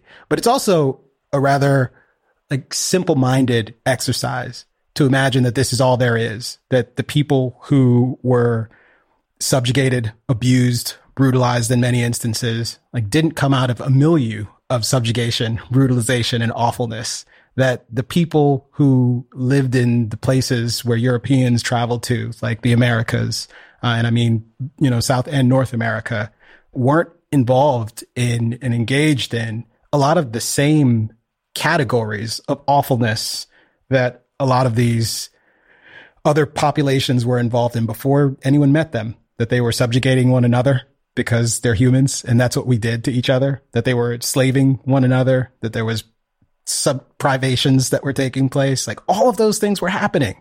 And it creates a very complicated story that's like worth understanding. And our trajectory to get from there to where we are now, a society that wholesale rejects a lot of those horrible, awful things that took place before, that universally recognizes the awfulness of slavery, is like remarkable. And to think that, well, because our origins are tainted by awfulness, everything about the current allocation of resources and power is just fucking terrible, is obscene. And it's ahistorical to pretend that all of the awfulness was only concentrated in one place and is a manifestation of whiteness, and that everything that has been done is to protect and defend whiteness. If that's the case, how has America, for example, like lifted the standard of living for every community that has come to call it home, however they got here, under whatever circumstances? And that's even true of the African who was brought here in fucking chains. They have thrived here relative to their populations anyplace else in the world, which is not to suggest that there aren't problems that need to be addressed, but it does suggest that there's something remarkable about this particular experiment for all of its shortcomings.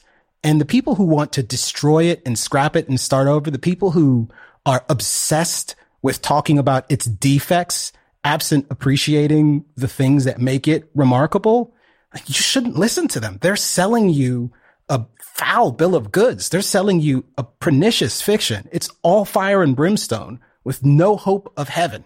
And yeah. I don't know why anybody wants that bullshit. I don't think anyone does, actually. I think that they commission these things and few people watch them. But um, I think because the ratings on this, I think, were pretty low. Um, but it's you know, good. It's it's actually really bad filmmaking. So, so he, here's the thing about this is that I, I watched this at your behest, and you fucking ruined my day because of it. Thanks. Um, I got through like forty-five minutes of the first one, and I was like pulling my hair out. But the amazing thing about it is when we always remember when people are denouncing Fox News, O A N, Newsmax, all these bozo fucking channels that are full of bozo people making bozo comments, and that they live in a universe that is just made up, in which they sort of create things whole cloth and ignore the things that their side does that, you know, are bad, blah, blah, blah. You know the routine. Mm-hmm. What we don't often point out is that this is literally everybody in media everywhere, all the time, right? Mm-hmm. This documentary, if one can call it that, is such a piece of shit. I mean, and I, I, I mean, it is, I saw forty-five minutes of it and I was gasping that I couldn't believe that this thing had actually been approved. This is insane, prop, like Soviet style propaganda. And I texted you about this in the very first scene. There is uh, a Seminole tribe in Florida, the glorious Seminole, and they're talking mm-hmm. as a Seminole woman uh, speaking, uh, you know, English like she's from Connecticut or something, uh, historically accurate, talking to yeah. a group of black people. And those black people were were meant to assume, if you know about the First and the Second Seminole Wars in that period, that were maroons. They were uh, runaway slaves that came to Florida and lived amongst mm-hmm. the Seminole. And there is a moment, just the very beginning. This is the setting the tone for this for this thing, where she says he warns the the, the runaway slave warns that the white man is coming, and they're like, "We're going to stay here." And she's like, "No, you can come. We're family. They just want to steal our land." It is like literally the most racially. It's like, you know, we wanted to. They're going to steal our land, and like you've been, you're like family to us. So, knowing a little something about this, I figured, what's the easiest way of disputing this for somebody who's just watching, just watching mm. this, you know, just turning this on and saying, "Oh my God," you just go to the simplest place, right? So you just go to Wikipedia, and I'm going to read you this. This is accurate too, because I, this is. Uh, Historically, the black Seminoles lived mostly in distinct bands near the Native American Seminole. Some were held as slaves, particularly of Seminole leaders. Uh, but the black Seminoles had more freedom than the slaves uh, held whites in the South, um, et cetera. But, you know, this goes on. And um, there is a whole thing. This is like the sort of the, the white people coming and screwing everything up. And this is the first, I think, after the First Seminole War. Conflict arose in the territory because the transplanted Seminole had been placed on land allocated to the Creek, who had pract- who had a practice of chattel slavery. There was increasing pressure from both Creek and pro-Creek Seminole for the adoption of Creek model of slavery for black Seminole. Creek slavers, mm. and it goes on about the slavery, et cetera. That is... really amazing. So Josh Hartnett, the actor, comes out of nowhere, and he's the, the evil embodiment white, of white supremacy. White, and he, he cuts somebody's head off, uh, literally, and he says, yeah. um, "He's a time traveling racist murderer." Yes, it's amazing, and he's like a jock murderer. He like looks like he played lacrosse. It's literally true, but you know, yeah. and he's like, "I'm looking for my slaves. I'm looking, and like you have my property." And the woman says, "You call human beings property?" And it's like, did you oh. know, did you not know that the Seminoles had slaves? Did you not know that? Or are you just gonna f- ignore it? And it's the, inconvenient. It is so friggin' crazy. It, the, the, the incredibly dishonest thing that comes up when uh, they have the Trump quote. It, he's like, they're they're immigrants coming to America, and he's like, they're not people, they're animals. And it cuts out the bit about M S thirteen, where he's talking about M S thirteen being animals because they do the really bad stuff, right? And Trump's a, a loser, and this whole thing is a, you know, massively overplayed. But that's not that's not the right quote, right? So you establish mm-hmm. pretty quickly what these people are are doing. But there's so much of this stuff that's just not true. Made up quotes, by the way. The whole Pocahontas thing and her father, that mm-hmm. quote is totally made up. That's not real. That's completely apocryphal. And you know how you can tell? And I'll end on this. Because the, the quote is, and I'm uh, reciting this from memory, when John Smith, right? It's in the, in, you know, Pocahontas thing, uh, comes to uh, Virginia and is going to take all their land. And it says, you know, we've fed you, we've done this stuff. And this is the quote. Tell me if you think this is real. It says, why are you trying to take through violence and force what we will give yes. you through love? one hundred percent yes. true. That's, That's how they talk. Absolute bullshit. And it's like, it's like, oh my God, these ecological uh, warriors, this like proto Greenpeace group was just sitting there and they were like, we're going to love you. I'm going to like love you so hard that like till you, you're, I'll go cross-eyed. Pocahontas is here. It's going to be amazing.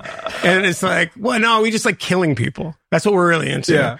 And the, it is not even a potted history. It is an absolute abomination. And it's embarrassing that H B O actually paid obviously a shitload of money for that because they paid Josh Hartnett and the reenactments are pretty elaborate. So did, did Josh Hartnett actually accept money for that role? Because I, I think he's probably mm. used it as like uh, sort of his duty as a white man. I probably to fill gave, that he role better and, have given it yeah. to the the yeah. nearest Seminole person that he should give that shit to me. um, I just wanted to briefly mention um, I had a piece uh, today that talks about some of the stuff um, and it, it builds on.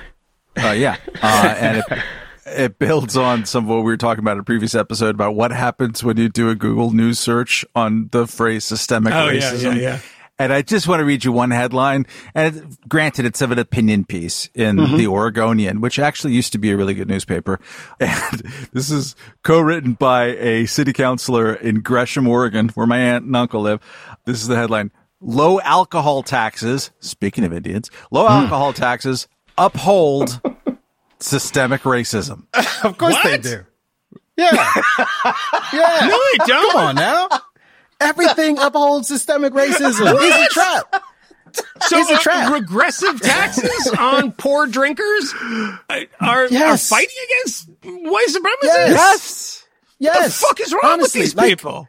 Comet Comet Pizza has nothing on these this shit. People, it is the same. Comet Pizza's probably got kids down bananas. There with, compared to this shit. Oh, my, like, are you serious? I mean, seriously, so so few people like believe insane QAnon madness. Yeah. The, this ideology, woke white supremacy craziness, like is it's kind of demented. It's, it's, but it's it's foundational now. It is a critical component of American politics, and it is a core element of what the Democratic Party is selling at this point. Like it is the whole of the reason for this push for equity, which, I mean, we talked last week about how this is manifesting itself in healthcare. The C D C and N I H and various local municipalities are like pushing for equity-based healthcare. This is a discipline that is supposed to be like the, the, the raison d'etre here. Like first do no harm. That's the creed. That's how that's supposed to work. Yeah. Are you not thinking about this electing to institute a philosophical commitment to what is effectively a kind of shared scarcity? Like we have to focus on how to reapportion the success, but also sort of the failure, but the safety and the, the, the life-saving medical treatments that, that we can offer, so and crazy. Also the suffering. But one thing, you mentioned maroons, Moynihan, yeah. and I'm remembering when I learned in like a couple of recent years about like the Jamaican maroons, uh, which is yeah. a, a population yeah. in Jamaica yeah. um, who were descended from yep. um, these these freed slaves. But Jamaican maroons, like it's not just that they were these bold fighters who got away yeah. from the slavers and fled to the mountains to live while slavery was still intact in the Americas, continuing to attack them and to plague the British colonialists to the point where the British had to seek a treaty with the Maroons. The treaty with the Maroons, which they went into, required them to take free runaways back mm-hmm. and also enlisted them as slave catchers. It was their job to go out and capture runaway slaves, take them back to the fucking plantation. They developed, there was evidence that there was, among some of them, a contempt, a genuine contempt for the slaves who didn't have the good sense to get away on some Kanye West shit. Yeah, Talking about, yeah. that sound like a choice. Yeah, that's it's like the maroon perspective. Wow. Like, that's what they were doing. Maybe Kanye was like, talking I, about the maroons. He actually is so much smarter than we thought. But my thing is, my thing is like the, the, the expectation here is from a lot of people on, on the left who believe these things, that everyone who is critical of their perspective on like the centrality of white supremacy and the importance of talking about this is interested in selling a counter narrative that is sort of equally fictitious, that America is pure and honest and good and has never done anything wrong. And that's not true. Like I want to, to talk about the nuance and the complexity and the difficulty of all of this. And I also want to talk about how we actually fix problems and, you know, bemoaning white supremacy, like white supremacy is is not really the functional reason why Baltimore has kids graduating with G P As of point zero four nine mm-hmm. and being like in the fifty-second percentile in their graduating class. But I don't think Seniors they would say in high school yeah. who can like barely fucking read, and these schools are functional. The teachers are being paid handsomely for doing shit work. Like passing kids who can barely read, who have no prospects. And it is a total travesty and an outrage.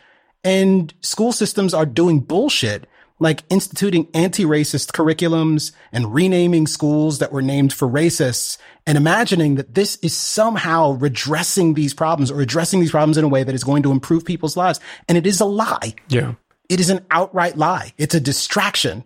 Um, and uh, I think it's absolutely dangerous and poisonous and based on all kinds of ahistorical madness, in much the same way that anyone who is just interested in pursuing like American greatness conservatism or wants to institute some sort of patriotic educational policy is just is an absolute lunatic. But that, I don't even need to dress those people down. No, y'all already know yeah, that. And that shit is so rare these days, by the way. I mean, we talk about the kind of counter narrative to that, that, you know, America, you know, you read these textbooks, America's never done anything wrong. It's like, I, those textbooks haven't existed for fifty years.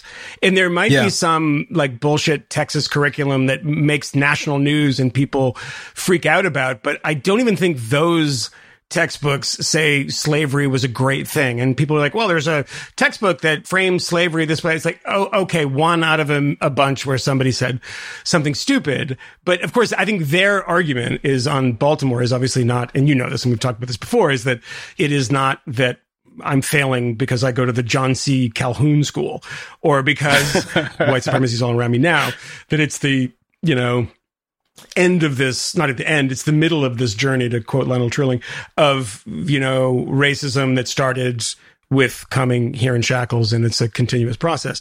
Um, that mm-hmm. is is a more, a slightly more appealing argument, but I still don't think it makes much sense. But the thing that I, I'll say, though, is that white supremacy thing, it actually is... It's what immediately indicates that somebody's either an idiot or full of shit. And the reason is, is because if you notice all of these pieces, whether the opinion piece that Matt pointed out, go Google, as Matt said, in Google News, and you'll find all these things. But go to every one of these pieces, and you notice two things about them. One is they don't define the terms. White supremacy is everything. It's everything that I don't like. It's not like what you'd think definitionally. It would be people that believe in the supremacy of the white race over other races, which is not what mm-hmm. they're talking about, which is what white supremacy is and should remain, because it's accurate to the to the words contained in the description, right? So that's the first thing. That doesn't happen. The second thing is they never actually tell you what the white supremacist supremacist thing is, right? So it's like the math when you were a kid. Like, you have to show your work, right? Show your work so we know you didn't just do the fucking calculator, right? They're not showing the work or giving the answer. And you need to show the work of like, okay, so why is this? Why is it? It's just a word, a phrase that shuts down debate. How you can't question it, because it, to say what is white supremacist about this will be met with not a response. It'll be met with, oh, are you serious? You don't know what is what. Like, I saw someone making fun of, Uh, Pete Buttigieg said the highways in America are built on white supremacy or something. Now, uh, people made fun of this, right? And then somebody says, who read Robert Caro's book, chimes in and uh, makes a Robert Moses point, which is true, right? But that's not all the highways, right? That's just what happened in New York. And that's widely known. And that book is, so many people that you know have read it because it's in multiple, I, th- I don't think it's high school classes, college classes, et cetera, widely known that the man did a lot of very, very shitty things, right? Those things happened. We acknowledge them. But that response of like, what, you don't know? That was like, how many how many indie rock kids does it take to screw in a light bulb? What, you don't know? It's like, you know, we're t- we're too cool to like, how do you not know this, right? And that is the thing, is it starts with that premise that you should understand what this is, because it is actually nothing. There is nothing there. There is no there there. You can go and say, you can do the uh, Google, as, as Matt says, systemic racism. Do the other thing and do the, the other trick, which is do white supremacy in quotes, because you need them right next to each other, and then yeah. choose something else.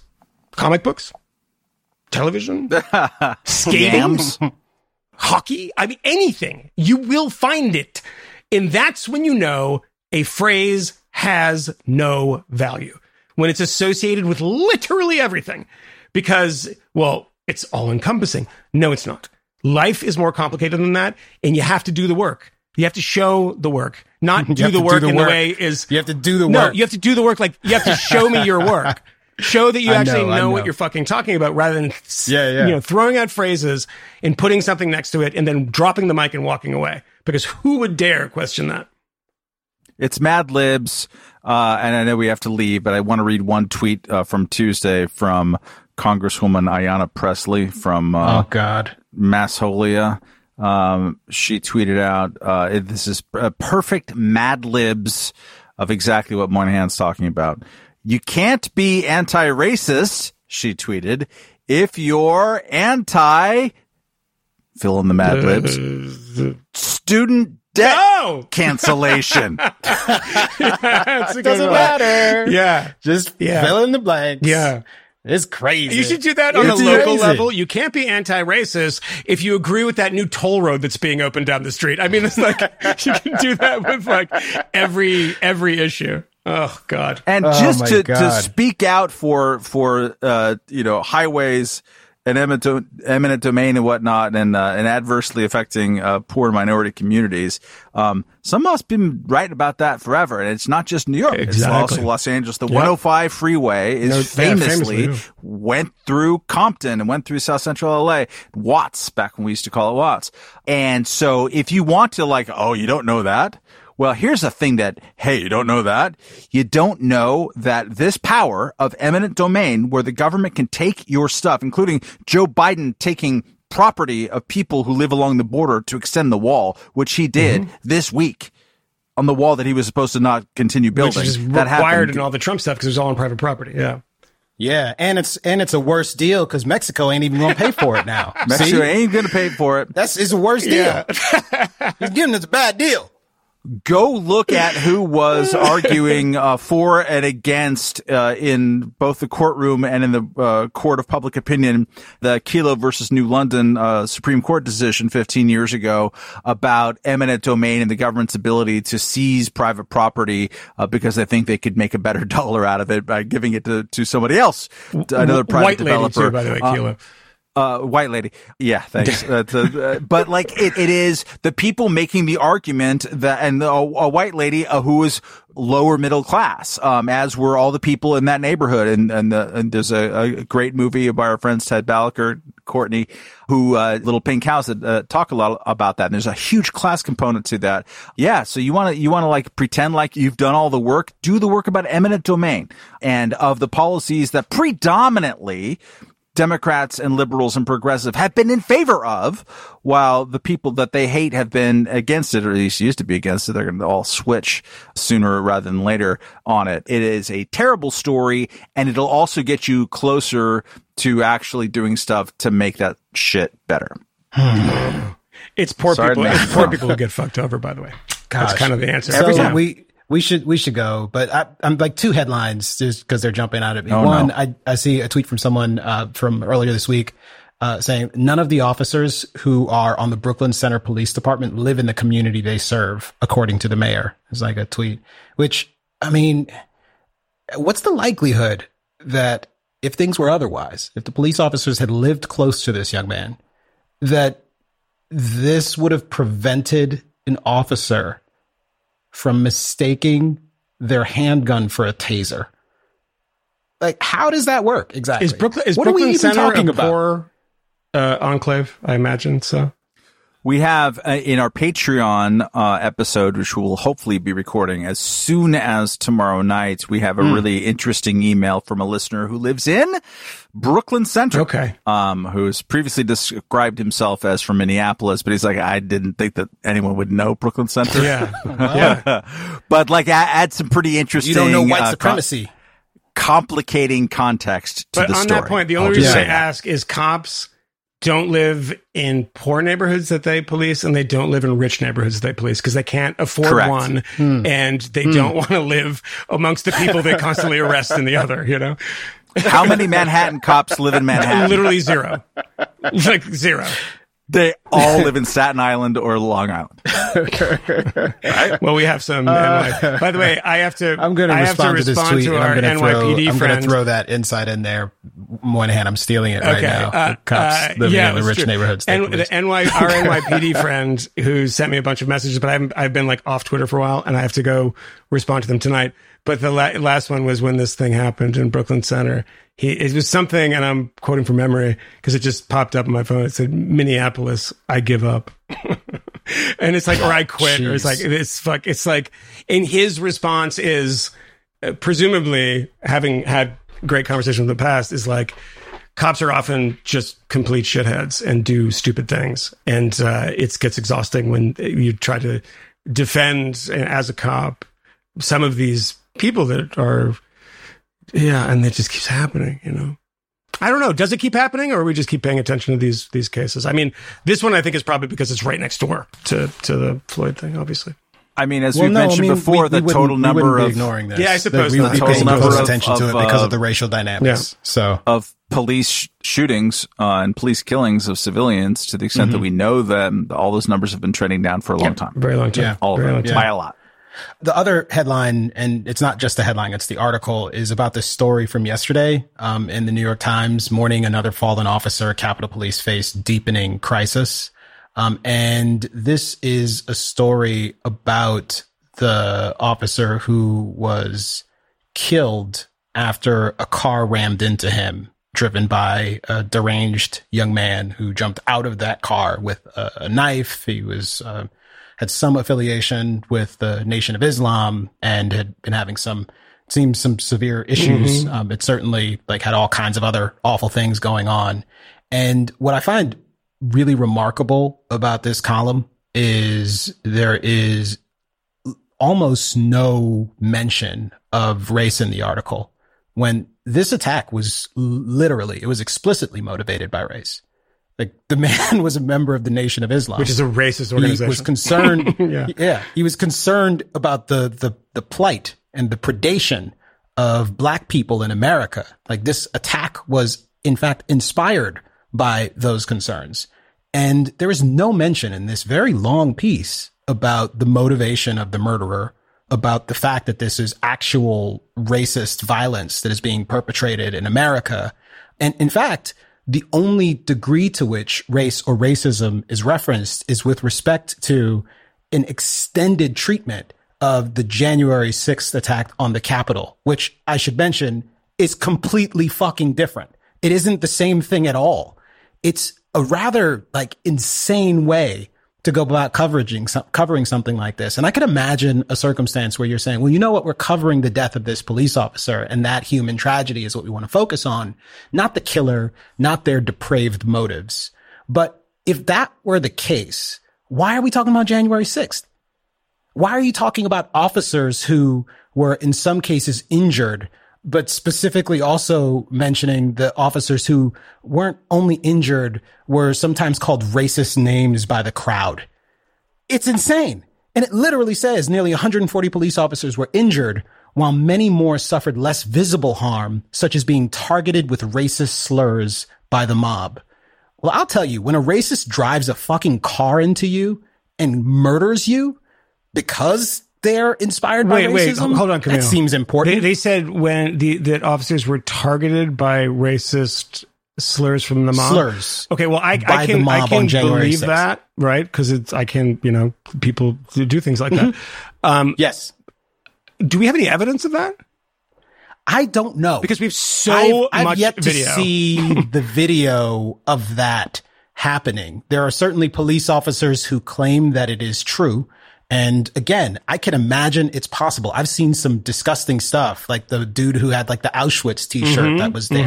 Mm-hmm. Like these are, there were some really bad people in that crowd who I can imagine saying racist things. They were like some but Nazis. It yeah. is very There's telling, I yeah. think, that you haven't seen video of that sort of thing. I like think people we actually might have screaming. Seen That's it. What I don't know. The so there might be some if okay. it had existed. Oh yeah, we might. Yeah. So like that ProPublica thing where they literally stitched together all of the video, mm-hmm. which all is video. So crazy yeah. and like such a technological marvel, and they should get a, an award for it. Yeah, I didn't see any. I think it would have been flagged. And to the point about this, yesterday I was there while the funeral was happening at the Capitol, and and. I was back behind the, you know, big walls that they've put up to prevent people from going in, and I was shooting in there. And I finished, and I saw a hearse drive up and park on the, ba- the backside of the Capitol by the Supreme Court. And then all of a sudden I looked over, and there's just a sea of Capitol Hill police officers in black dress uniforms. And I was like, what? I just hadn't been. And my producer said, oh, he's lying in state in the rotunda now. William, what mm. I can't remember his name. I don't want to do that and be Officer William uh, F. Evans. William F. Evans. Yeah, and that, mm-hmm. if you if you can stomach this sort of thing, watch the video um, from the funeral and just see his wife and his little girl. It's just, ugh, it's absolutely mm. heartbreaking. Really, really, really, really horrible.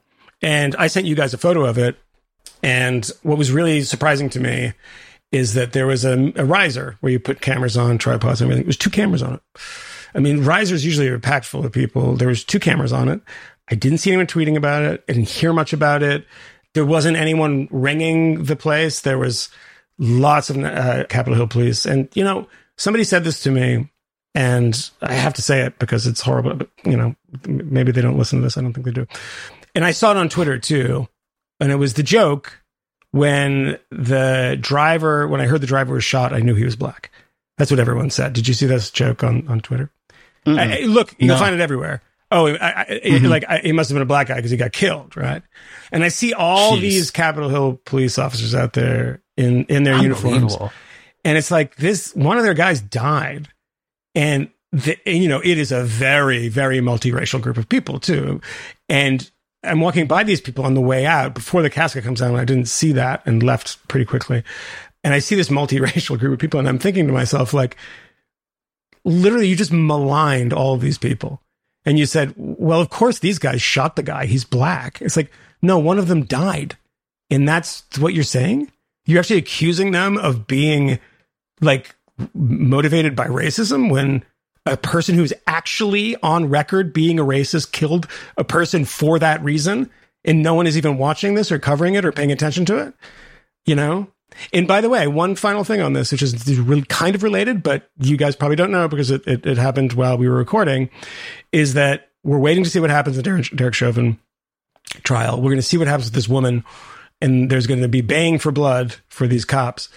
The Capitol Hill police officer who shot the woman in the Capitol, uh, they said tonight that they're not going to press charges against that person, that police officer. And that very well might be the right decision, and it strikes me that it probably is. I don't know too much about it, so I can't really say. But that will get zero attention. That will get zero yep. anger. Be like, cops just very blithely using their weapons when and killing somebody who didn't was not armed. And it's not going to be charged. But nobody gives a shit about that. So, hmm. you know, who knows? We'll see what happens. Yeah. Yeah. Uh, we also have a new report about uh, January sixth that's worth taking a look at, which confirms what we've talked about on the podcast before, back when people were insisting that the only reason the January sixth thing got so bad is because, you know, there was white or was able to get so bad is because the cops were unwilling to shoot white people and do bad things mm-hmm. to them. Well, it turns out that it was just like precisely the kind of bureaucratic debacle you would have suspected mm-hmm. that people knew. That there were persistent threats, that they knew they had intelligence that suggested, hey, you know, whereas in a number of other cases, like the animosity of this angry mob had been directed at counter demonstrators, we're not expecting that dynamic to be the case this time around. We should probably prepare accordingly. Also, we don't want you to use like your most severe tactics to kind of resist this particular crowd. Like you need to be restrained. They tied their hands, like tied their own hands. And as a result, it amplified the failure of that day. And we are fortunate that things weren't worse. Mm-hmm. But that's, you know, bureaucratic nightmare and not active racism. In fact, probably the opposite, a, a bureaucratic nightmare that was in part induced because of the climate that has existed in this country with respect to like officers being particularly restrained in certain circumstances, probably to their detriment, which I think contributed to the Jacob Blake situation almost certainly, and probably very likely constitu- contributed to the bad outcome in the Dante Wright situation as well. Like there are, there are elements of that that make me wonder if, you know, the way officers were approaching the situation wasn't profoundly impacted by just the general climate of concern um, around them. Who are doing their jobs in a more deliberate way, which is not the same that they're rougher and nastier, but I don't I know. I should say something so. that complicates what I said before, because uh, you just reminded mm, me of it. Do it. And I said, you know, this yeah. doesn't, people won't care about this. They won't. Um, but I should say, and it does complicate m- my point and maybe weaken it quite a bit, is that the officer in the Jacob Blake situation was also not charged. Mm-hmm. And uh, nobody noticed. I didn't see really anything about it. Yeah, actually, I saw that this week. Yeah. Really, no one paid attention yeah. to it. Well, that that that situation is a. It's also a complicated been one. A little less a little le- animated. Yeah, and then when like, the knife yeah. was involved and the rape and all that stuff, that people I think kind of peeled off a little bit from that one. So yeah. anyway, Yeah, well, we've been we've this is I this mean is certainly big big time. But we extended movie. Episode. Are we trying to set a record here? Or what's we've what's done going some on extra innings. Yeah. Well, you know what? This is fun. I enjoy enjoy talking to you, gentlemen. See, there you it's go. Always fun. Um, always fun. Yeah. The one I didn't have a drink in. It's got to be eight hours, dude. You didn't have a drink no, this whole time. I'm like, no, it's crazy. It's crazy. Well, you so know, angry. When, you know when you might have a drink. I should say this at the very end of the podcast because if you made it this far, it is a very yeah. high likelihood that you will care about this. Um, we're taking our talents to South Beach, and it looks like we will be in Miami for a live Fifth Column event mm-hmm. um, towards the actually the first week of June. Looking like it, yeah. Um, and the details are still coming together. The location is as of yet undefined. If you know of a venue in, in Miami that you would recommend, let us know. Ticket prices will be astronomically high, oh my gosh, um, although so they high. Will be, be free God. For our top tier patrons. Um, and uh, we hope you will get your ass vaccinated. Or not, yeah, whatever. Just come care. Give us COVID. We're um, all vaccinated. Are vaccinated. So, yeah. Whatever. Actually, I'm well, you've not, already had it, though. He's like, not. My, literally, my whole family is filled with antibodies. Yeah, you're, you're so fine. You're fine. I'm probably in that first wave. Although I don't have any. I keep. I've gotten all the tests, even the T cell. And by the way, on the ticket prices, sad. Just never complain about them because my daughter wants. To, my my daughter wants to go to this Simone Biles uh, gymnastics uh-huh. thing that they're having at the Barclays yeah, Center. Yeah. How much? How much? And if I want to go with Joanna. It's gonna and then add the fees to it. It's gonna cost me about six hundred and fifty dollars. No, it's oh two hundred dollars a ticket. No, it's not two hundred dollars wow. a ticket. Yeah. Wow. Isn't Simone like thirty now? She can't. She's, she's out of her prime. Like she can't do nothing. Three now. Foot eight. I don't know. Two, she looks like she's seven. One. Two hundred dollars. What is she gonna do? Uh, like it better. There better be some like fire. She's gonna come do shots with us, I guess. Dwarves. I'd be like, what the fuck? And then and then you can go in there and gonna buy Smoking. Food and stuff. So we're talking like almost a yeah, grand yeah. and a t-shirt God, and a t-shirt. No. I can't do that. I can't um, afford that. Yeah. No. So that. So stay tuned for additional details on that. We're taking our talents to South Beach. This is how it goes. I don't even really like South Beach, but you know what? We don't have like to go to South night. Beach. So we can go to like Westwood well, I mean, or we'll something. Someplace in Miami. Or yeah. go to well, we'll see. Ocho with the Cubans. Yeah, make some recommendations, yeah. people. Tell us. Let's we'll be around. Cubans. Moynihan needs it fresh cut. Oh. That's all I'm saying. Yeah. By the way, I want to do this. You know what we should do? They're in uh-huh. um, Little Havana. Uh, Ocho. Uh, there is a Bay of Pigs museum in somebody's house. Maybe oh, we should do it there. Yes. Oh, yes. It's like literally in a house, huh. and it's the Bay of Pigs. Just bring well, Glenn Garvin not, down and like. And by the way, rocket. It's pro Bay of Pigs. Just in case you were wondering, I don't think you were wondering, but in case you were, pro Bay of Pigs. Fuck John F. That's Kennedy. He abandoned us. Yeah, awesome. So. That yeah, awesome. So do, we'll do it for the Cubans, and we'll do it. I, it'll be we'll it'll be decked out, and the stage will have just be full of Cuban flags. That's it. Yeah. Only Cuban flags. So bye bye bye. We, we, we know of new methods of attack. The Trojan horse, the fifth column.